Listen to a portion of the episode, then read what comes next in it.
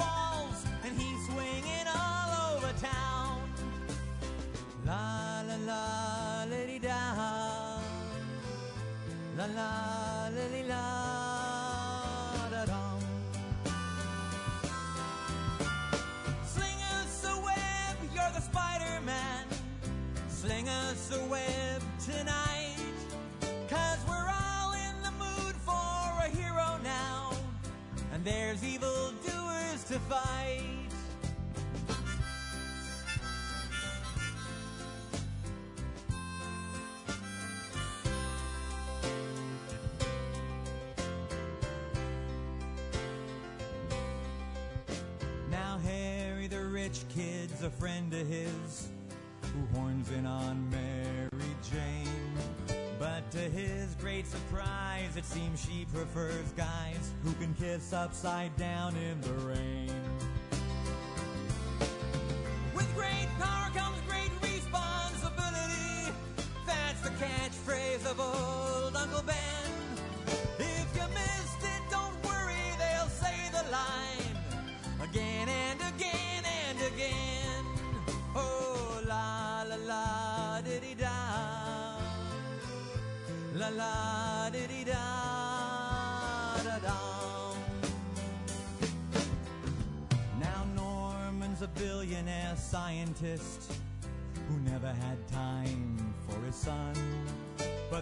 something went screwy, and before you knew, he was trying to kill everyone.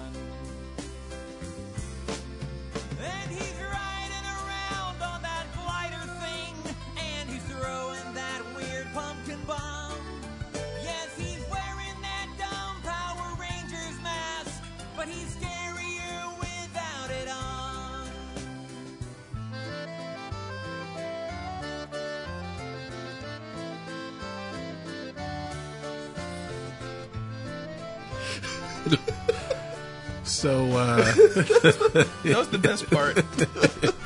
if you've seen Spider Man, the the first one with Tobey Maguire, that is. yeah, I didn't realize it was going to be a, a, like a. I thought it was just you know the character, but it's actually like he's telling you the first movie. Well, that's what we did with uh, we did American Pie. oh yeah, he did Star with the Wars? yeah the um episode one. Yeah. Oh god, that's I didn't expect the part about the Green Goblin and the Power Ranger suit. I didn't expect that. Oh, that's oh, good. He still got it. Welcome to. By the time you hear this podcast, I'm Greg, And I'm Ben. and we're here on a nice Tuesday evening. On a Tuesday. Yep. Not going to a club though. Nope, got to work in the morning. Yep. so, uh, thank you to everyone who's watching and listening and downloading and um, all that. Yeah. Yeah. Who appreciate it.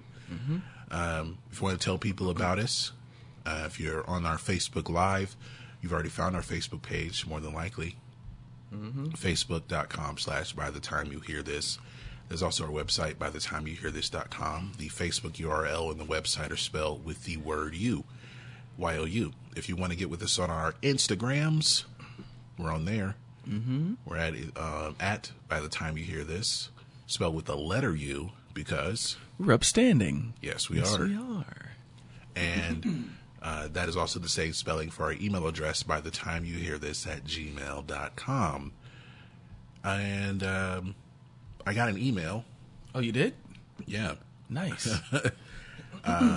This is from Wenbin Fang, uh, the founder of Listen Notes Inc. Listen Notes is a podcast search engine Okay. uh, similar to Google. Uh, you can go to listennotes.com and search. Uh, search keywords, basically whatever you put in your show notes. If you have a podcast, you can, you know, people can search for podcasts based on what people have put in their show notes. Okay, that's basically. So, um, send an email saying that our podcast has been listed there, so you can find us on Listen Notes. Nice, nice. Uh, he says we don't even have to do anything. So, um, just to continue to make uh, good show notes, and people will be able to find your podcast using a wide range of terms, of course. okay. So, yeah, uh, shout out to Listen Notes for putting us on your um, on your search engine, and uh, for others, you can go there and search terms and look for other uh, other podcasts. There are probably podcasts, certain podcasts, music podcasts especially, that are talking about certain subjects that we will discuss or that we have discussed, and um, Okay. get a lot of different perspectives on what people are talking about. So I just did a search um, on there, put in Depeche Mode 101, and did it by date, and we're the first one that shows up. So yeah, that's pretty cool. All right, what's that? What's that other one? What's that one? Neon Lights. I don't know if they did uh, one on 101, but just Depeche Mode comes up. But Okay. yeah, but uh, So are we the first? Well, well, we the first. We're the first podcast on Listen Notes to far as most discuss recent, the yeah. Depeche Mode documentary. well, no, for most recent. So there are some more. I don't know if they discuss it. So like I put in Depeche Mode 101 and uh, a lot of Depeche Mode. So there's one um, that looks like it's in Spanish that discuss. I don't know when they did it though. Uh, this was two months ago. But if you go like by, um, although this is okay. So this is interesting. I might just check this out. There's a podcast. It's called Doc Talk called and it's IDFA podcast International Documentary Festi- Festival in Amsterdam. Three months ago, um, Depeche Mode invited DA. Okay, so this is they're they're talking about the film on this podcast. It's, it's a film about it's a podcast just about documentaries. They did it about three months ago. Um, but in terms of just like but like if you do it by like by date, we come up. We're the most recent to do it. So I'll take it. Taketh it. David Gahan's one and a half dance moves. so you can, uh, you can go there and and search. Um, just search and Yeah. find podcasts that may have talked about subjects you might be interested in. All right, so um, if you want to listen to us on the go, Uh, you can listen to us in a number of ways. If you have an iPhone, you can go to the Apple Podcast app, aka iTunes. If you have an Android phone, you can go to the Google Music app. You can also listen to us on Podomatic, TuneIn, um, Overcast, Castbox, Auto Radio, and Satchel Podcast Player. Yeah. So uh, let's get into the show, man. Um, before the show, I know what you're talking about. Oh boy. well, well, we'll, uh, we're going to start light. Let's start, Let's start light. All right. So I played um, a song by an artist named Mason Ramsey, Mm-hmm. uh, otherwise known as the Walmart Yodeling Kid. Yeah. and uh, he's got a um, he's got a record contract with Atlantic. He's got his first single out. Uh, I played a little bit for Ben. What did you think of it? Not bad. Not bad at all. Actually, I want to know who wrote it. Um, this happened so quick. Yeah, I just heard. I feel like I just heard about Walmart Yodeling Kid like last week, maybe the week before. Yeah, Because he ended up yeah. performing at Coachella. Uh, What? Yeah. Oh my god. Yeah, he performed at Coachella. I saw some pictures, like he took a picture with Justin Bieber and maybe a couple other people. But yeah, he performed at Coachella, and he um uh he's got a record contract. He's got his first single out. Everything's happening really fast for him, man. I'm looking here and I'm seeing like the video was posted like in April.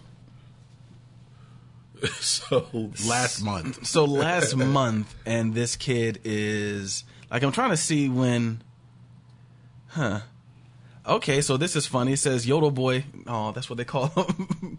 he was on Ellen. He says he's performed at Walmart fifty thousand times. What were his parents doing? were they just going there every single day, three times a day? Like, oh yeah, Mason, he's got a show. Where? At the Walmart. Does it? Does he need to be in school? School. I, I'm gonna. Where is he from? Maybe they don't value education. A but place or a place where it's okay to love Hank Williams that much, that much. that much. Kids too young to know who, who Hank Williams is. But okay, yeah. So the original was posted on April fifth, twenty eighteen. So less than a month later, he's got a record deal. He's got a single. Um, I feel like we're gonna find out something about him. Yeah. we're gonna find i just i just got that and really not about him about his parents. We'll find out something about his parents. Um but hey you know power to him right? Less than a I month. mean, this is the power of the of going viral. Yeah. And of, of what can happen if it's seen at the right time by the right people. yeah People try to go viral all the time, but you, it's something you can't you can't No. force it. no Uh, and if they had been going every day, several times a day to- it's it took up until a month ago for Yeah. someone to catch on, so for someone for the right person to see it.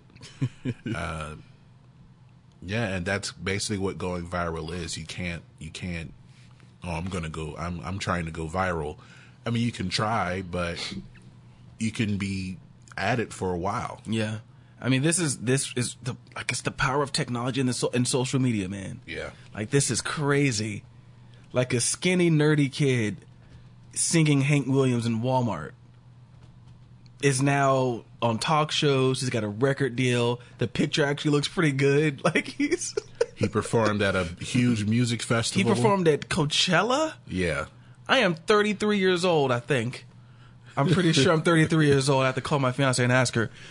And I, I, I will probably never perform at Coachella ever. And I've, you know, I'm, I can admit that. unless I get caught Unless you yodeling go in Walmart. viral. You got to go viral, man. Maybe I I'll don't go- know how long it's going to take, but that might be what it takes. If I go yodeling Walmart and see what happens, I don't think I get the same response. No. no. I mean, well, you mean by singing Hank Williams or just by singing anything? This is well yodeling for one because I can't, but I don't know if they'd appreciate Hank Williams at the Oh. WalMarts I go to. Uh, wasn't there? There was a. It was a black guy on X Factor or America's Got Talent. Mm-hmm. One of and he those. sang a country song. Uh huh. Did you ever see that? I did not. Did they boo him off the stage, or did No. it sound good? no, like like the way he was dressed, they thought he was like a rapper or a dancer or something. Oh goodness! And he got up there and started singing like that. it was like so. It was like baby, lock them doors and turn the lights. Yeah, he Oh, started snap. singing that song. Oh god, like that comedian, um, the Asian guy that has like the really deep Texas accent. You just don't expect it. You Yeah. don't expect it. That's actually kind of cool. I was kind of like, we can sing country music. I mean, I feel like Darius Rucker, you know, kind of opened that door. Darius Rucker and Charley it's Pride. still open. No one wants to walk through it, but it's open. Yeah, they let us. Da- Darius Rucker and Charley Pride. They opened the door, and, Well, and Ray Charles. and yeah, Ray Charles too. Yeah, he did some. He did some country blues. Yeah, you know, if, if so, if we want to walk through that door, we can. You know, join our brother in arms, Darius Rucker. I'm pretty sure he'd be like, "Hey, man." Like, he's probably standing there like, "Hey, come on, man. Yeah. It, it's all right." like, hey, the first couple um, years gonna suck. I don't, I don't know. It's like, but once they get to know you, they don't drop the N bomb as much. Like they just don't do it. like if you walk up on them and you surprise them, they might do it. But like you know, if they know it's you, you know they don't they don't do it. yeah. Hey, it's that. Uh, uh, it's Darius. Darius, why didn't he say so, man? Honey, put your purse down. it's, it's just Hootie. All right, but yeah, feel good story there. You know, hopefully that kid does well.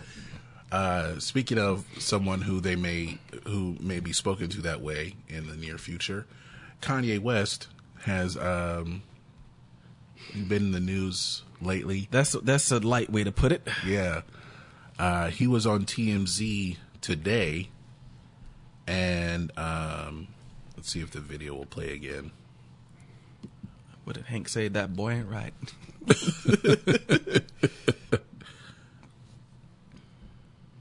So Kanye's been in the news, uh, you know, for his support for Trump, and here we go. I don't think people necessarily understand what happened last week with the Great Ameri- uh, Make, The Make America, America Great Great. Again hat. What are you trying to do with the message you're sending?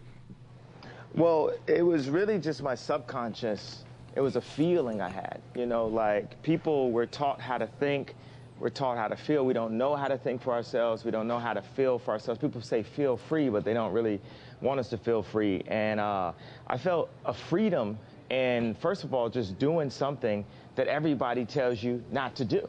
I just love Trump. That's my boy. Like, uh, you know, it's like so many rappers. You'll look at a video of Snoop Dogg loving Trump, but then he get in the office and now they don't love him. Like, Trump is one of rap's favorite people, No, right? But, but we, we, we talk about Yeah. this that before he was Yeah. elected president, people Yeah. in hip hop they it was it was an in thing to put Donald Trump in your rhyme somewhere. And by the way, Right. I am in hip hop, but I'm not just in hip hop. I'm a black person in the black community, but I'm not just that. I feel like one thing is people try to minimize me to artists, hip hop, uh, black community. Yeah, I'm always gonna represent that, but also represent the world. When you hear about slavery for 400 years, for 400 years, that sounds like a choice.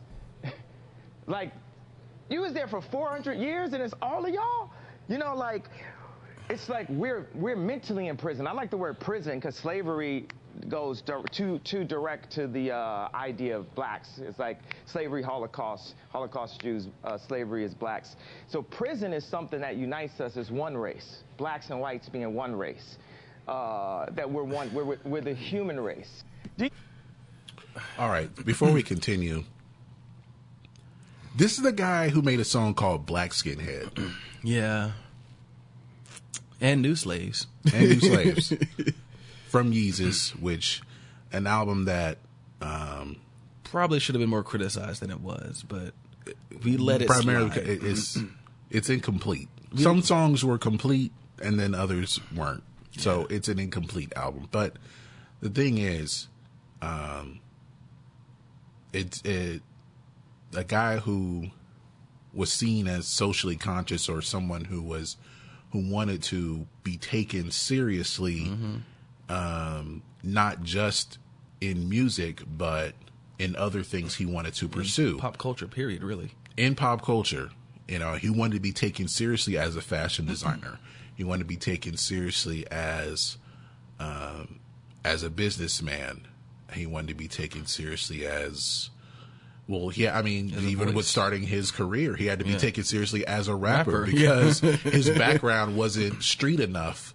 You know, Mm-hmm. even uh, like Dame Dash reluctantly signed him to Rockefeller. Yeah. you know, he was just he was there as a producer first, but as an artist, um, there was some reluctance there because rappers are supposed to have a certain image. You can kind of actually now you think about it, you can still kind of hear it in his voice. Yeah. Like he sounds very proper, primi- which is not a bad thing. You know, let me let me put that out there too. That's not bad to sound smart, but I don't. I, I don't. I mean, well, I told you my opinion. I I think Kris Jenner is pulling some strings here. I think he is out here acting a fool. Like you said, they had that meeting, She's the puppet master. and she was like, "Any publicity is good publicity," and he was probably like, "I don't believe these things," and she's like, "You don't have to believe them; you just have to say them. you just need to get out It's here in all the about news. getting the attention. get yes, win the press conference, and sell some records." What did what did Jordan say? Republicans buy shoes too. like it's I mean, that's the only thing I can think to explain the complete 180. Because let us not forget, this is also the same guy who stood up with a very awkward uh, Mike Myers and chastised the media for the way they portrayed people of color during Katrina, um, and ending with the George W. Bush does not care about black people, and we saw Mike Myers' head explode, and you know, of course, then we saw confused Chris Tucker, which those are the funny parts. But still, like, I'm still not sure that Chris Tucker was actually confused. I just think he was. He wasn't caught- ready. He wasn't ready to go because they just went right to him. Yeah. probably- he's like, like I'm not, I'm not ready yet. he was eating a sandwich. He's like, oh, duh," he just threw it down, wasted a good rye on wheat. Uh, but it just it didn't. but yeah, like this is this is that person that said that you know what that was how how long ago was this? I'm trying. I can't remember how long ago Katrina was. Maybe ten years ago. Uh, Katrina was 2005, 2006. 2006, so about 12 years ago. I can't imagine he's changed that much. People do change, I get that. But, I mean, this would be a complete literal 180. And it's just hard to believe that he believes these things. Either that or, like they said, he's high. I don't know. That's that's what that's some really good stuff if he is. and and probably I guess the thing that I'm kind of I've kind of seen it both ways, but what I mean is before people jump on me, um, he said seeing Donald Trump running for president inspired him, made him believe that he can be president. That really anyone can be president because you look at the pres you look at our current president and you don't think, oh, that's the president of the United States. No, you don't. And I can understand someone seeing him and thinking, well, if he can do it, I can do it. basically. Even more so than when people are like, "Oh, well, a C student can be, you know, president when Bush was in there." But Bush came from a um, a political family. Yeah. like he might not have been the smartest, although he he was Ivy League educated. Um, I, and I think it was more so he just didn't speak well. So when you don't speak well, you look dumb.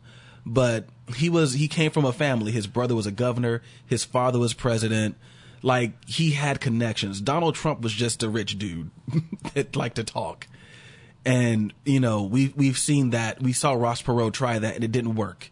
Yeah. And then somehow Donald Trump, I guess you could say, conned his way into office. if there was if there was a Kris Jenner level puppet master in politics, Yeah. this is something that that's been they've been trying for a long time. Yeah. They tried it with Ronald Reagan. He was kind of too old. Yeah. He was he was He a was Hollywood actor, but he was he was too old. Yeah. Uh, they they tried it with with Jesse Jackson, uh, and then he made a comment about Jews, so that kind of ruined it. Yeah. They tried it with Ross Perot. Oh, he's a billionaire. He likes to talk, but he was he was a little too out there. Yeah. And he ran independent. And, And you it- just yeah. you can't do that. They tried it with um, who else? They tried it with after that? Herman Cain.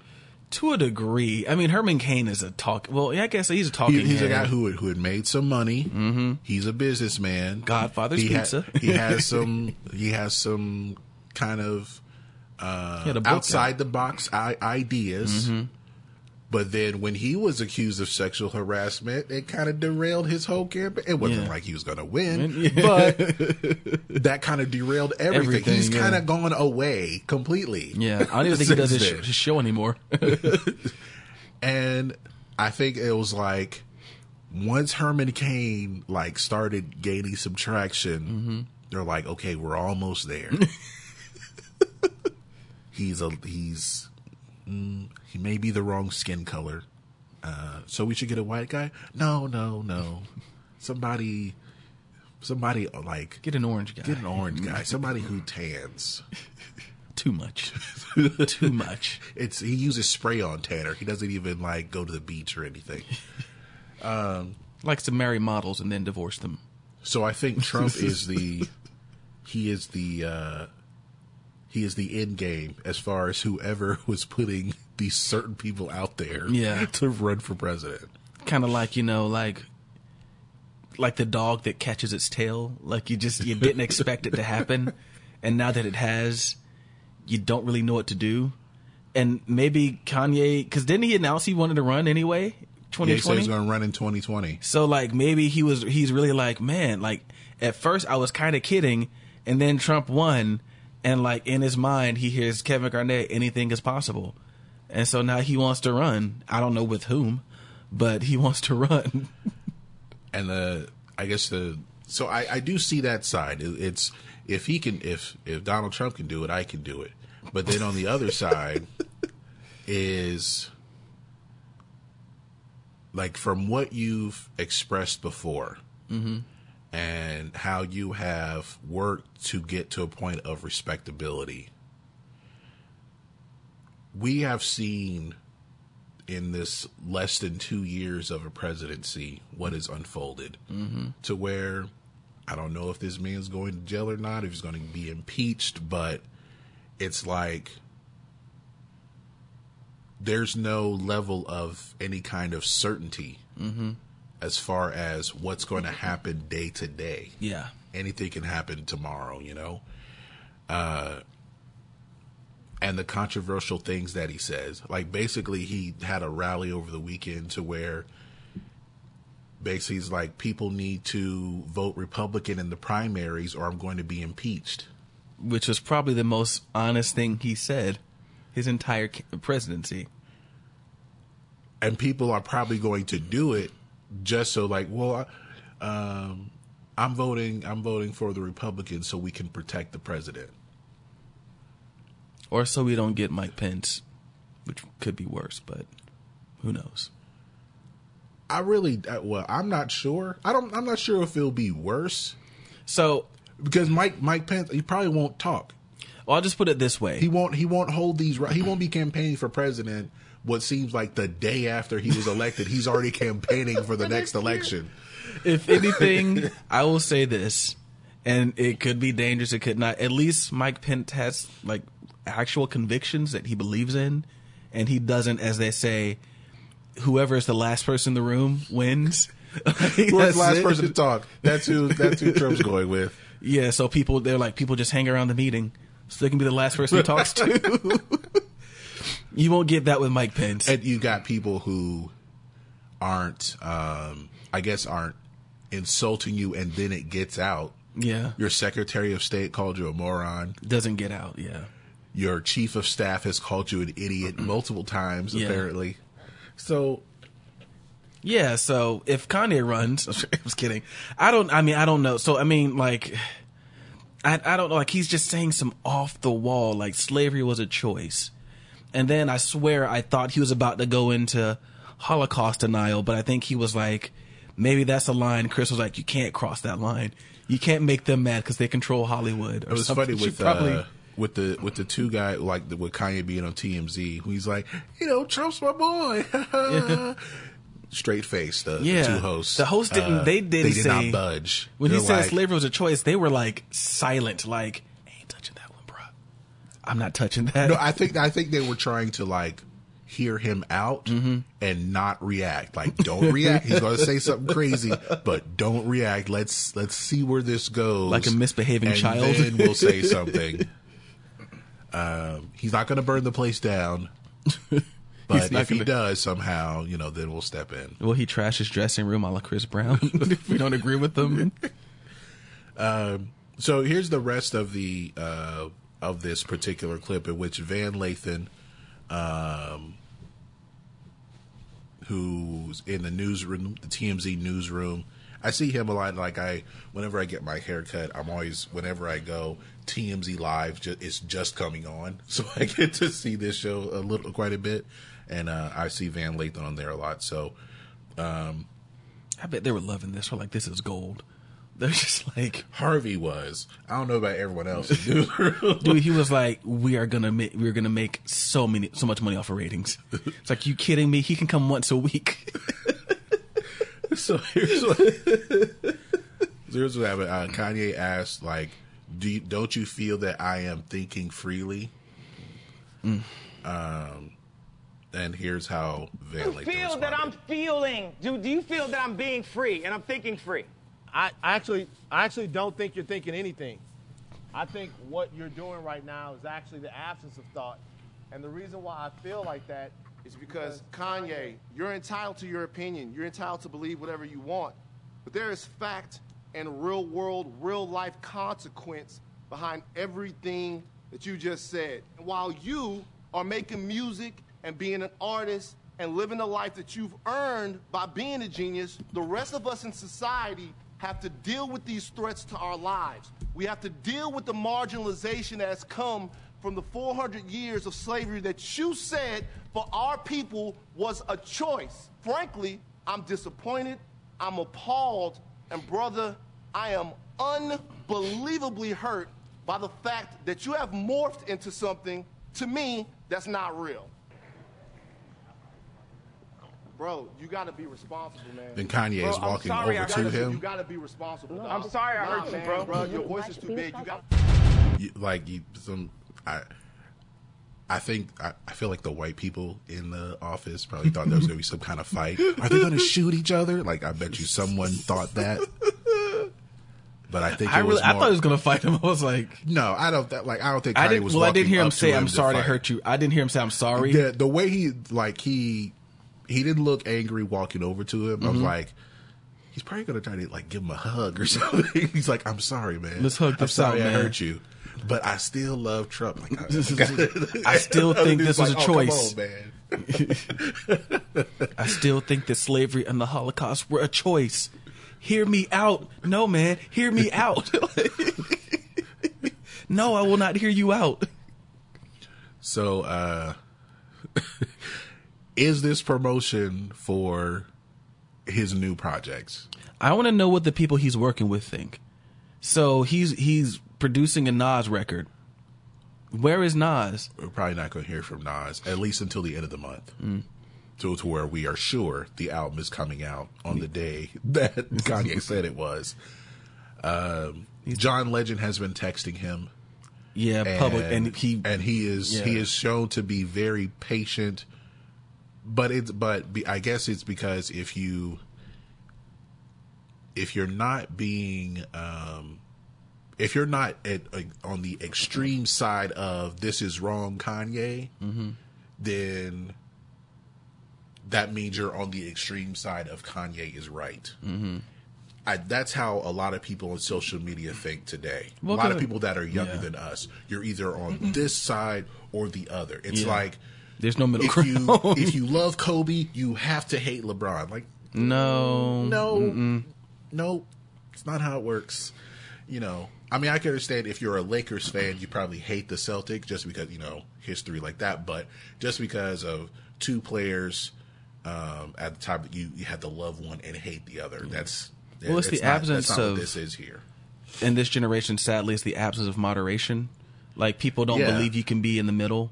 Like you have to pick a side, and it's you know and it's, it's like it's, it's to be moderate is to be on the wrong side. the wrong side. yeah, to either party, to either Yeah. side. So honestly, I think if anything, I mean, I look at this the way I would look at it with any of my friends. Kanye and John Legend are friends, and he's probably looking at this Yeah. as like, They've been friends for a long time. my friend needs help. I'm gonna be here for my friend. He's acting crazy. I mean, th- um, we've all had that friend that did something stupid, and you don't just, you know, especially if it's someone that you've been friends with for a long time, you don't just all of a sudden cancel that friend. uh, T.I. made a song with them, Yeah. Versus the People, and it was like a debate. And yeah, at the end of the song, they're like, "Yeah, we can we can go on for hours about this." T.I. he doesn't agree with what Kanye is saying, but he's not giving up on him. Yeah.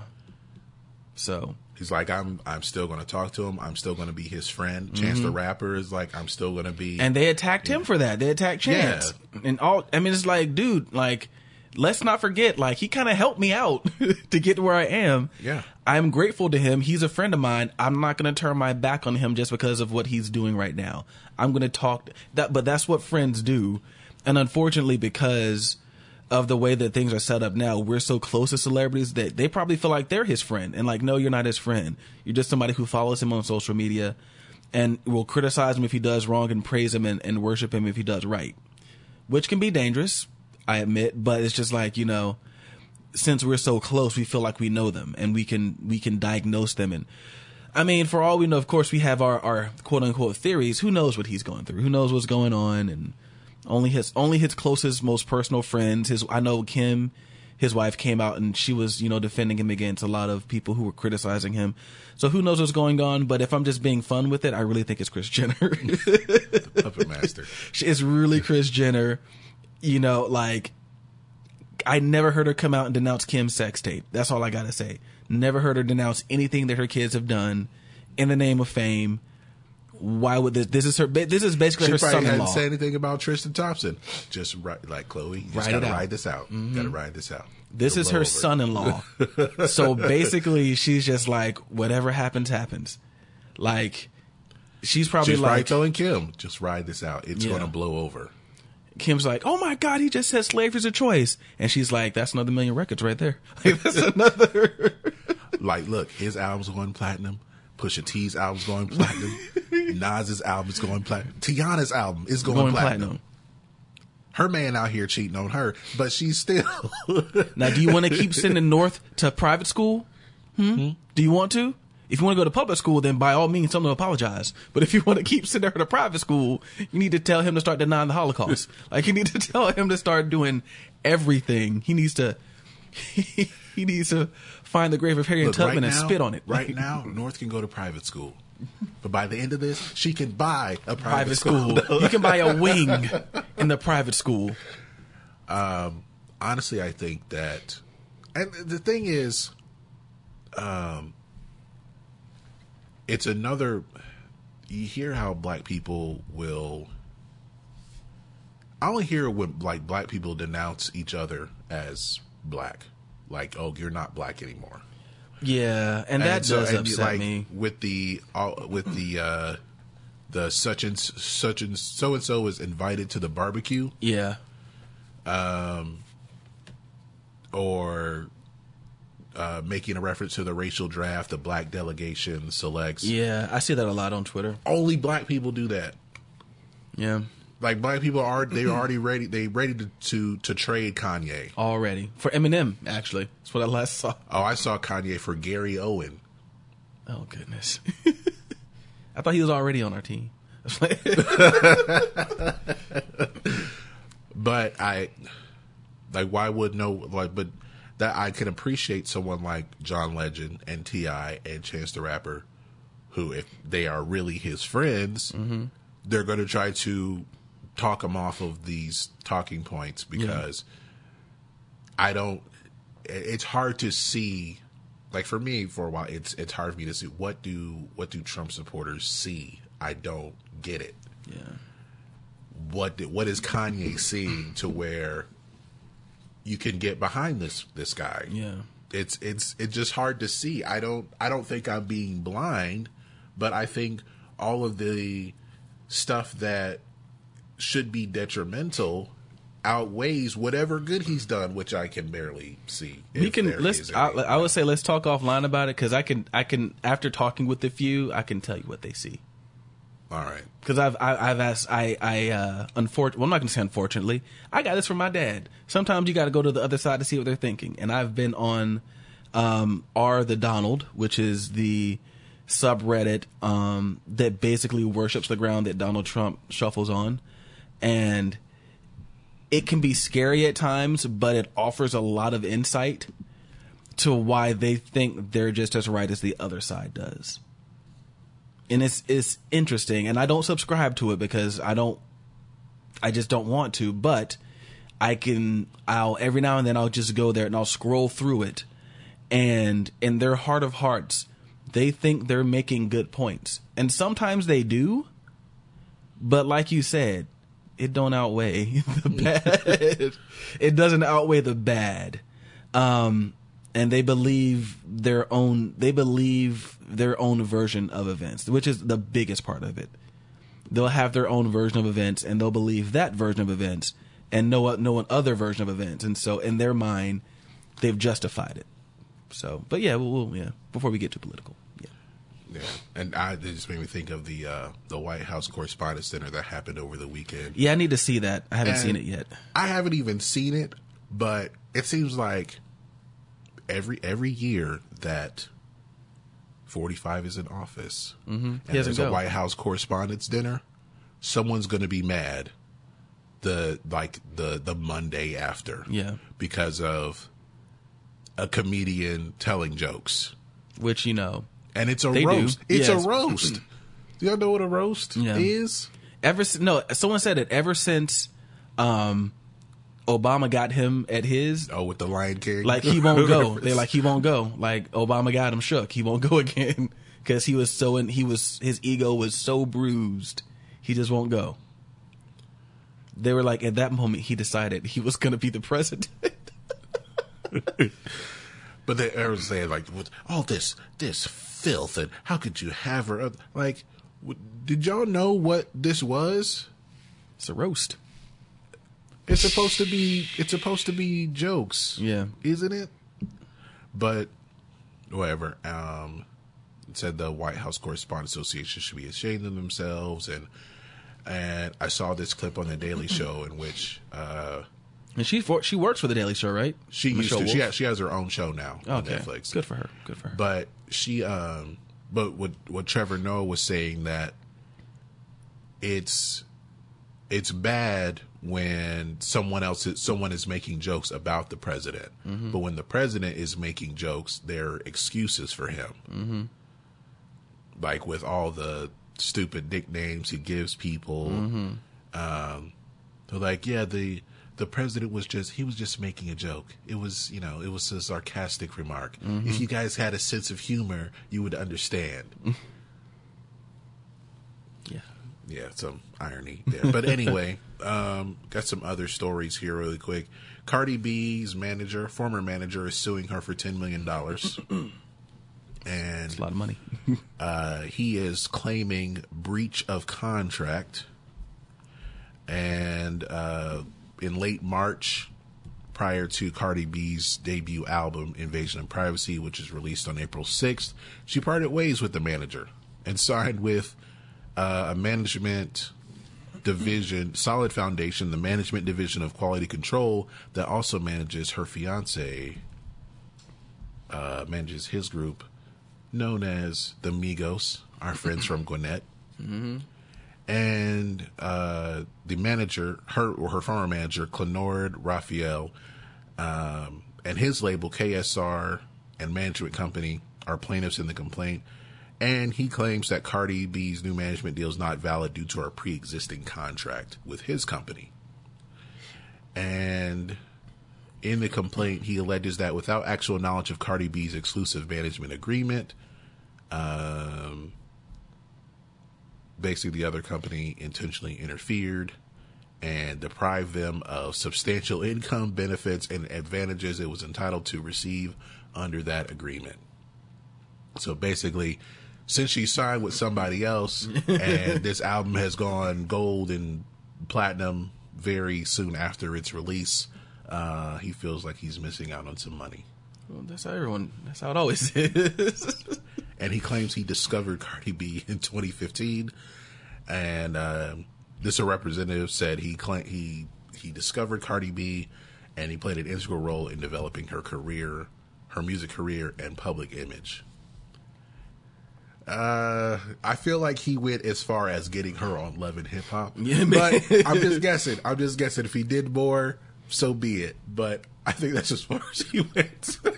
Maybe that's all he was like. That's all it took. Once I get her on there, man, she just went. She got live, man. She. I was like, all right, yeah.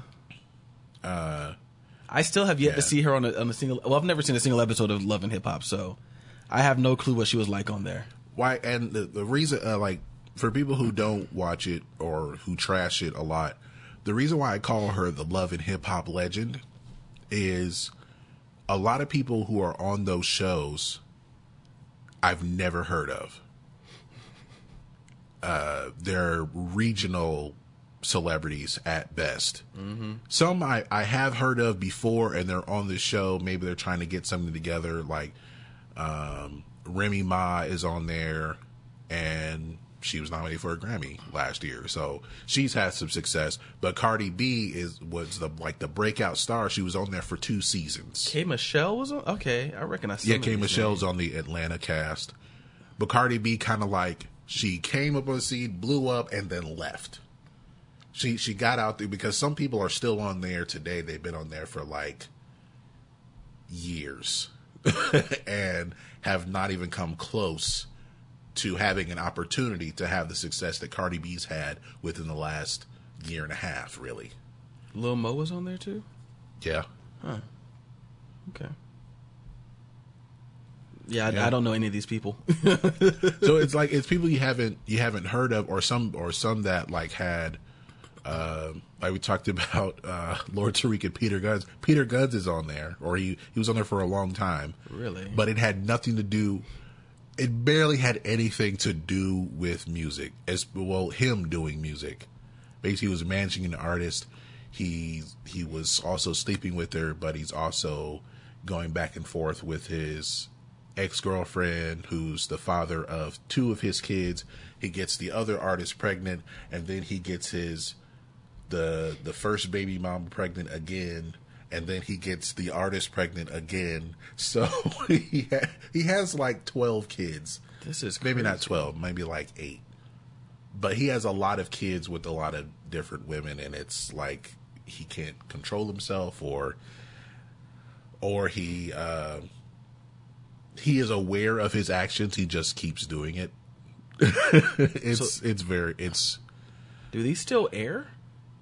what the show hip hop. Yeah. Oh my They're on the Atlanta season, right? They have three different Yeah, well, I'm actually four that. different four different series. There the first one was in New York, then they went to Atlanta, Hollywood and Miami, I see too. then Hollywood. Hollywood had like Omarion and Ray J. What? Um Oh my god. yeah. We we, we That's what Ray do- J's doing now. We gotta do By the better. way, he's on he's on Love and Hip Hop Hollywood for those who don't know. And then they just did the first season of Miami, which has Trick Daddy and Trina. Those are the ones that those are the faces I know. And Gunplay. Boy. Yeah.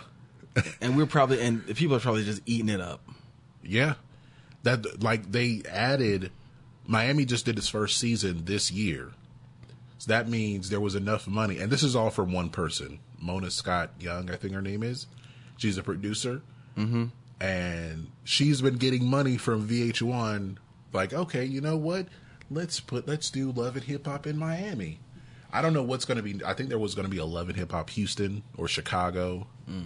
or VH1 is just it's just reality shows. it's just reality shows. I'm telling you, man, if I ever see like love and hip hop like Birmingham, No, then we've gone too they far. they won't go that far. Like love and hip hop like Charlotte. There are only like seven cities that have some kind of significant hip hop scene. Love and hip hop Seattle. it's just Macklemore and his friends It's Macklemore and Sir a lot, Mix-a-Lot. just hanging out, talking about rap. That's it. The only ones I think that, that they would expand to seriously are Love and Hip Hop Houston Yeah, and maybe Houston. Chicago. Mm-hmm. Maybe Detroit, but I know Eminem wouldn't do that show, and No, Big Sean wouldn't do it either. Royce the Five Nine wouldn't even do it. I don't think he'd do that show. I'm, I'm really trying, like racking my brain trying to think like where could love and hip hop go next after those cities? Because now I just want to put it in like absurd places, like love and hip hop Sacramento, like love and hip hop Phoenix, just like just places where you just wouldn't expect hip hop, or we get a spinoff, um, love and country music Nashville. Just watch the show Nashville. Oh, there's a show called Nashville. Yeah, Is it a reality show like this? no. Oh, okay. It's like a it's on ABC. Oh, the like one with drama. um Hayden Panettiere. Yeah. Okay. Okay. Yeah, I guess you could. Loving hip hop CMT. Um, we're running kind of long here, so Oh, let's just get to the charts. yes, that's really quick. I don't think anything's changed because our last show was on Thursday. Mm-hmm. We're recording this on Tuesday, so I don't think anything's changed with the charts. Um, well, actually, they have they have updated. Okay, so let me pull it up here. Oh yeah. Oh crap. Yeah. Ariana Grande. So uh, we'll go with the Hot 100 uh, top 10 songs. Number one, Nice for What by the Perpetual Kentucky Recruit. He also has the number two spot with God's Plan. Number three, No Tears Left to Cry by Ariana Grande. I have not heard this song. Have you? No, I haven't. Um, she's back. Good for her. Yeah. Um, number four, Meant to Be by Bebe Rexha and the Nickelback of Country. Uh, I have listened to this song. Me too. I finally heard. it. It sounds like every Florida Georgia line Yeah. song I've ever heard. Yeah. Um, and the storyline was kind of weird. Okay, she's hitchhiking now. She's working as a waitress, and then all of a sudden she's referring with Florida Georgia Line, and then they go on this big arena tour, and then then she's daydreaming the whole time. Yeah. as the waitress. It, it was weird. Um, number five, uh, Psycho by Post Malone. Excuse me, Sirius Malone, featuring Ty Dolla Sign. I listened to this song too. Uh, I haven't heard this one yet. I heard another song by him this week and I really liked. I don't remember the name of it, but was it Rockstar? it was a newer song. He, he has an album coming out called Beer Bongs and Bentleys. Yeah, he he just he tries he sings really loud on this other song. I wish I could think of the name of it. Oh, he has a song where he sampled Sugar Ray, kind of, and it was like "Fly" by Sugar Ray. Nice. Someone's sampling Sugar Ray. Good for them. I'm sure they could use the money. Uh, number six, uh, ATM by. Should we call him Mister No Features? You could call him No Features or Kill Edward. Nah, I don't know about Kill Edward. I think he's gonna do that with Kill Kill Edward. Uh, so we'll just call him Mr. No Mr. Features. No Features.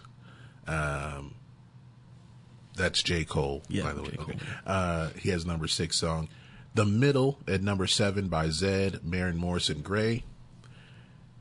At number eight, Yeah, and it's about uh, it's about the uh, Mr. No Features, Kevin's Heart, and uh, I guess it's about Kevin Hart. yeah. Well, he mentions him in there, but yeah. Okay. Number nine, Look Alive by Block Boy JB, featuring the Perpetual Kentucky Recruit. And at number 10, he has a third entry. Uh, these are all debuts at 6, 8, and 10. KOD by Mr. No Features. Mm-hmm. And so three songs in the top 10. Uh, finally falling out of the top 10 is Perfect by the most influential artist in black music. Uh, and Mr. No Features also has a song chart at, at number 14 and 15. So he's got five songs in the top 15. Um, let's look at the albums. Number one is KOD by Mr. No Features, debuting at number one. Number two, Invasion of Privacy by the Love and Hip Hop legend Cardi B. Number debuting at number three, Eat the Elephant by A Perfect Circle. Hmm. Now, is this something that uh, Rogue Metal Reviews maybe? I don't think he can. I don't think he's a perfect Not circle. really he would probably he probably review some Tool, but I don't think he'd review a perfect circle. Okay. Number four, the Greatest show in soundtrack. It's Holding still steady, man. That's amazing. Holding on number four. Number five, it was number one last week. Rearview Town by Jason Aldean. They're beating Jason Aldean. He's like an active touring artist. They're beating him. Number uh, six, question mark by XXXTentacion, the extension cord. Number seven, Culture 2 by our friends from Gwinnett. Number eight, My Dear Melancholy by Mr. Pills and Models. Number nine, Vide Noir by Lord Huron. Are you familiar with this band? I am not familiar. I am not either. And number 10, the Black Panther soundtrack. I'm gonna go out on a limb and say they're indie. With a name like that. Let's see.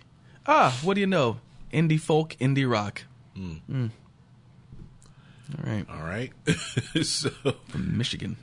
Let's oh. look at the artist 100. I'm pretty sure number one is J. Cole.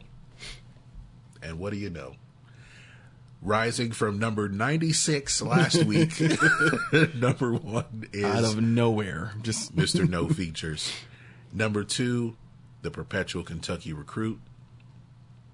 Number three, if the page will load. Number three, Love and Hip Hop legend Cardi B. Number four, because he died, Man. Avicii.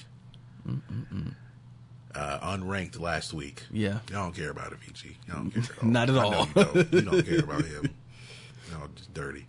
Uh, number five, the unretired or retired 2K Legends. Number six, Ariana Grande. She needs a nickname. We'll, we'll think about it. Uh, number seven, the most influential artist in black music. Number eight, A Perfect Circle. Number nine, Sirius Malone. And rounding out the top ten, The Mighty Duckworth. All right. You call her the cute chick from iCarly. I don't. I don't know. um, I I saw this video like I didn't know she did a uh there was like a spin off of iCarly Yeah, Sam with Cat. Sam. But they didn't get along, like off screen. oh, they didn't. they didn't get along. That sucks. And plus the show just didn't make any sense. really, I ne- well, I never watched iCarly. as far as so like the premise of it didn't make sense. Um, I guess from from Sam going off on her own. I, don't, I guess she didn't seem like she was that much popular of a character, to where she should get her own show, just like Joey from Friends. Uh, yeah, why did he get his own show? That seemed stupid. Um, yeah. So let's uh, go ahead and get to um, your earworm of the week. All right. Um, I don't know where I heard this song. I just it's in my SoundHound thing. I just heard it somewhere and I guess I liked it. But it's by an artist named Melanie Fiona. Um, name of the song is Sad Songs, and it's a really good song. Uh, I'd never heard of her before. She's a Canadian R and B singer. It's kind of you know who she is. You heard of her? Yeah, I've heard of Mel Fiona. Okay. Well, I I haven't. So I love this song. So this is Sad Songs by Melanie Fiona from her album The Bridge, and we'll be right back.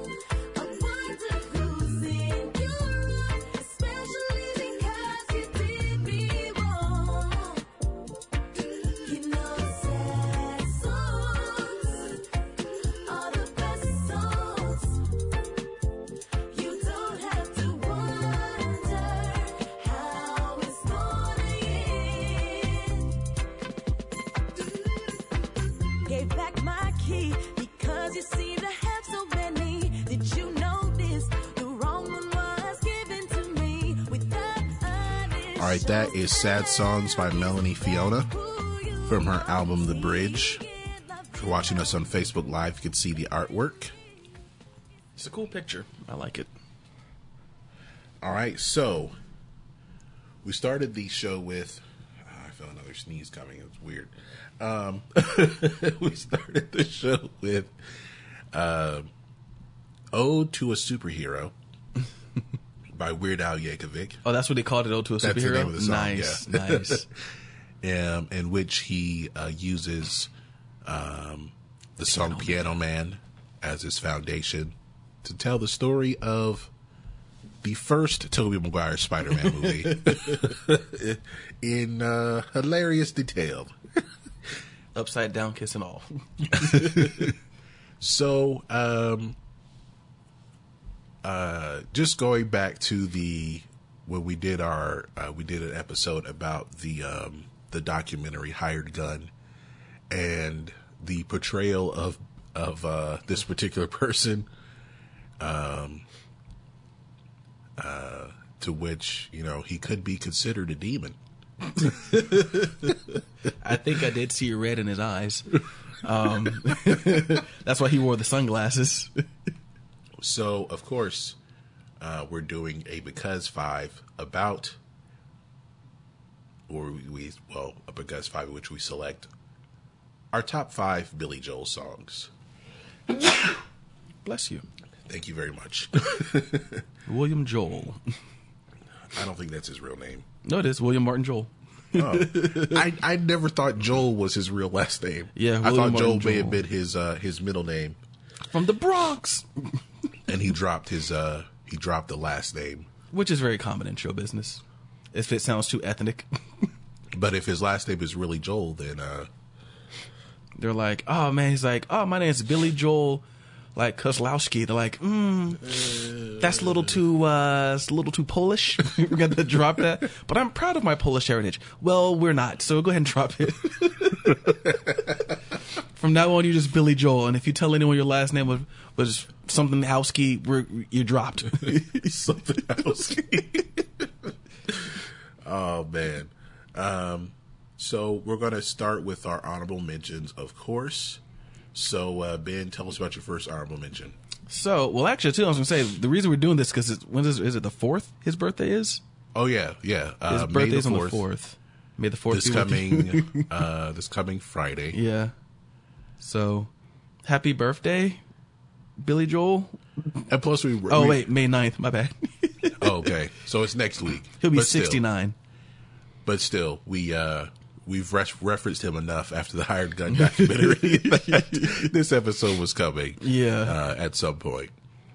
Um. So fair warning, and uh, you, so you said Piano Man's not on yours, right? Either. Yeah, uh, Yeah, Piano Man is not on either of our lists. You will not find Piano Man here. Sorry, guys. Uh, ben has grown to hate the song. Yeah, I heard it way too much in college, to the point where I was just like, I never want to hear this song again. I mean, it's If it's a, I, I, I can understand if it's um, for people who, you know, if you went to college in a like true college town, yeah. There's certain songs at any bar or mellow mushroom uh, would play this song.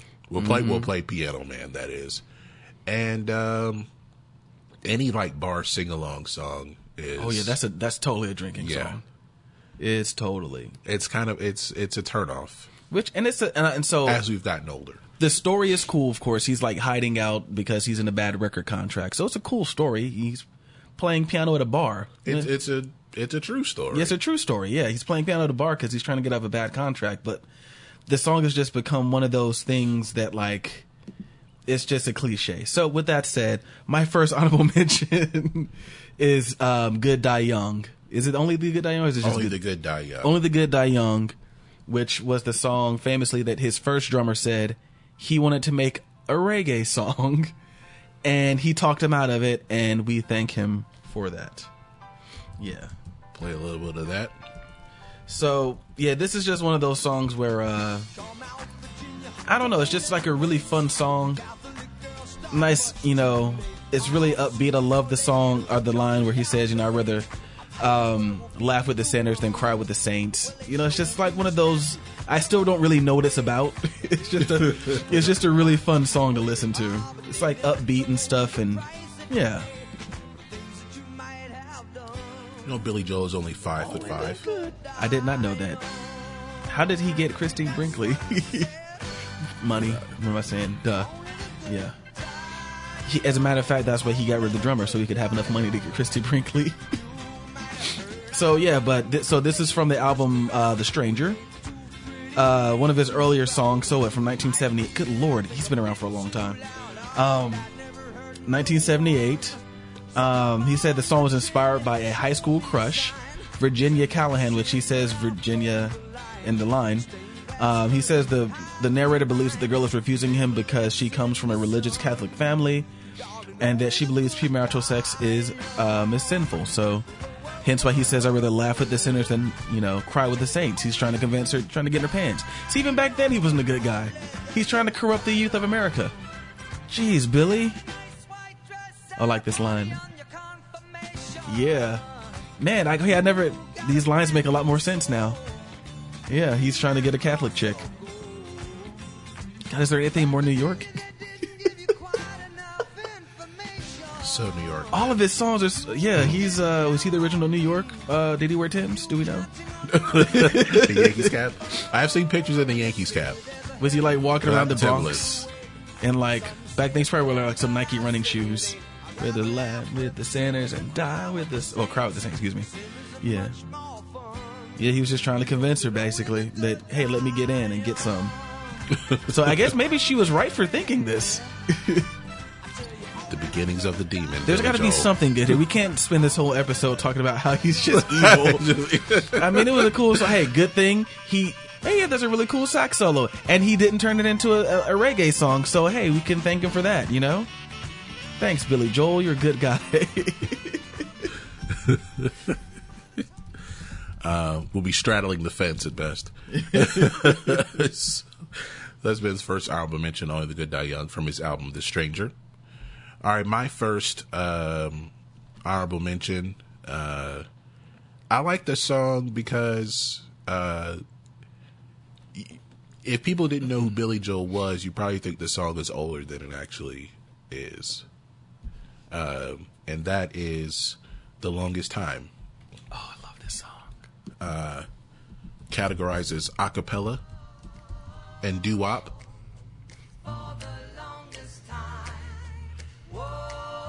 Um, he was inspired by the stylings of Frankie Lymon and the Teenagers. Um, he does all the vocals. Oh, he does. Nice. Okay. I mean, that was very uh, tedious. okay. Yeah. He was. He wanted to. Okay. He. They were going to get a vocal group, but he wanted each part for himself. Wow. Okay. That's impressive. Yeah. Uh, the start, yeah, Phil Ramone and Joel intended to have to feature a vocal group, but Joel recorded each of the parts himself. I don't think he told Phil Ramone. he just suddenly went in the studio and, did it. Did it? Yeah. like, all right, we got the group Okay. on standby. it's like send them home. no, that no. I, I love this song. Have you seen the video at the? It's like at a high school reunion. Yeah. Yeah, that was kind of cool. Um, I guess this was really before you know videos were a big thing. Otherwise, uh, maybe it would have just I don't know been something better. He, uh, this is from his album An Innocent Man. This is from 1984. Uh, it charted at number 14 on the Hot 100 and number one on the Hot Adult Contemporary tracks. Okay. Man, I'm just I'm just imagining him doing this, but I guess he's got kind of a he's got something there to keep the rhythm because like recording. I wonder if he tried to do the bass first or what, but yeah, that's that's pretty cool. And what's interesting is that this was a um, this is a time where you could release this from an, an innocent man. This was the fourth of seven singles from the album. Uh, the same album, uh, which has a song in which you will hear later. There's a lot of homages on there. If I'm looking here. Um, one to um, James Brown and Wilson Pickett, one to Benny King. Longest time, of course, to um, Oh, and yeah. this was uh, this album was in a pretty special year, um, along with Let's Dance, Synchronicity, and the Flashdance soundtrack. Mm-hmm. But they all lost for album of the year to Thriller. That that's forgivable. that was just that was like the years that uh, Michael Jordan was in the finals. You know, when he was in the NBA, you just kind of accepted that you weren't going to win. Yeah, Yeah. and that's okay. All right. So uh, that was my first honorable mention. What's your second honorable mention? I've, I have to thank Family Guy for this one. Ballad of Billy the Kid. Um, so I think really the first time I heard this song was, uh, it might have been a few years ago. It was an episode where Peter bought a horse, and like he's like in a pretend rodeo, and they're playing this song. And I didn't know the song, but I was like, "Oh, this is a pretty cool song." And I looked it up, and it was Billy Joel, and of course Seth MacFarlane, who loves to make the weirdest references, um, and use like the I don't want to say obscure because this isn't necessarily an obscure song, um, but like leave it to Seth MacFarlane to do something like this. Yeah, and honestly, I don't really know much about this song. I just know that I really like it. So it's from the album Piano Man, released in 1974. Um, So of course, I mean, with the name like Billy the Kid, it is about the story of Billy the Kid. Who, is Billy the Kid real? Yes, Billy the Kid is real. Henry McCarty. I did not know that. Okay, today I learned Billy the Kid is real. Um, basically, the song he said basically the song was an experiment with an impressionist type of lyric. It was historically totally inaccurate as a story, which is funny because I like the song. As I mean, you know, anyone who's listened to the show enough, I like songs that tell stories, and this song, I guess, tells a story of Billy the Kid, but it's all wrong. So, yeah, he's not. I guess he's not from Wheeling, West Virginia. He is actually from Manhattan, New York. Billy the Kid's from New York. He's a cowboy. You seen Gangs in New York? I guess. But I always I think mean, of that like he was around at New that time, York but. City. like that's always think of. Like, yeah, I guess it is better to say he's from West Virginia. Yeah, but yeah, I love this song. Um, just it's it's got the like the really cool piano break in the middle, which is what they used like um to comedic effect in the episode of Family Guy with um with Peter Griffin making a very funny face as he kind of faked played piano is really funny. Um, but yeah, just I love the song. It's got like a nice little. I don't know. It's just got like a nice feel to it. It's got the big do do do. I like that part. Like it's just. I don't know. It's just a really good song. Is this a song you're familiar with?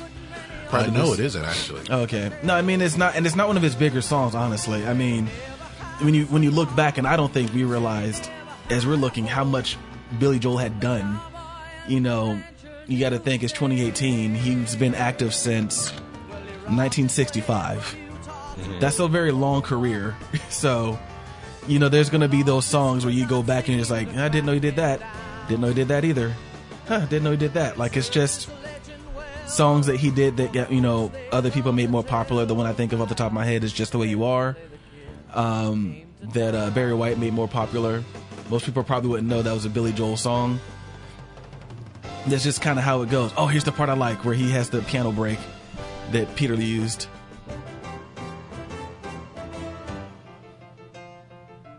It's just so cool.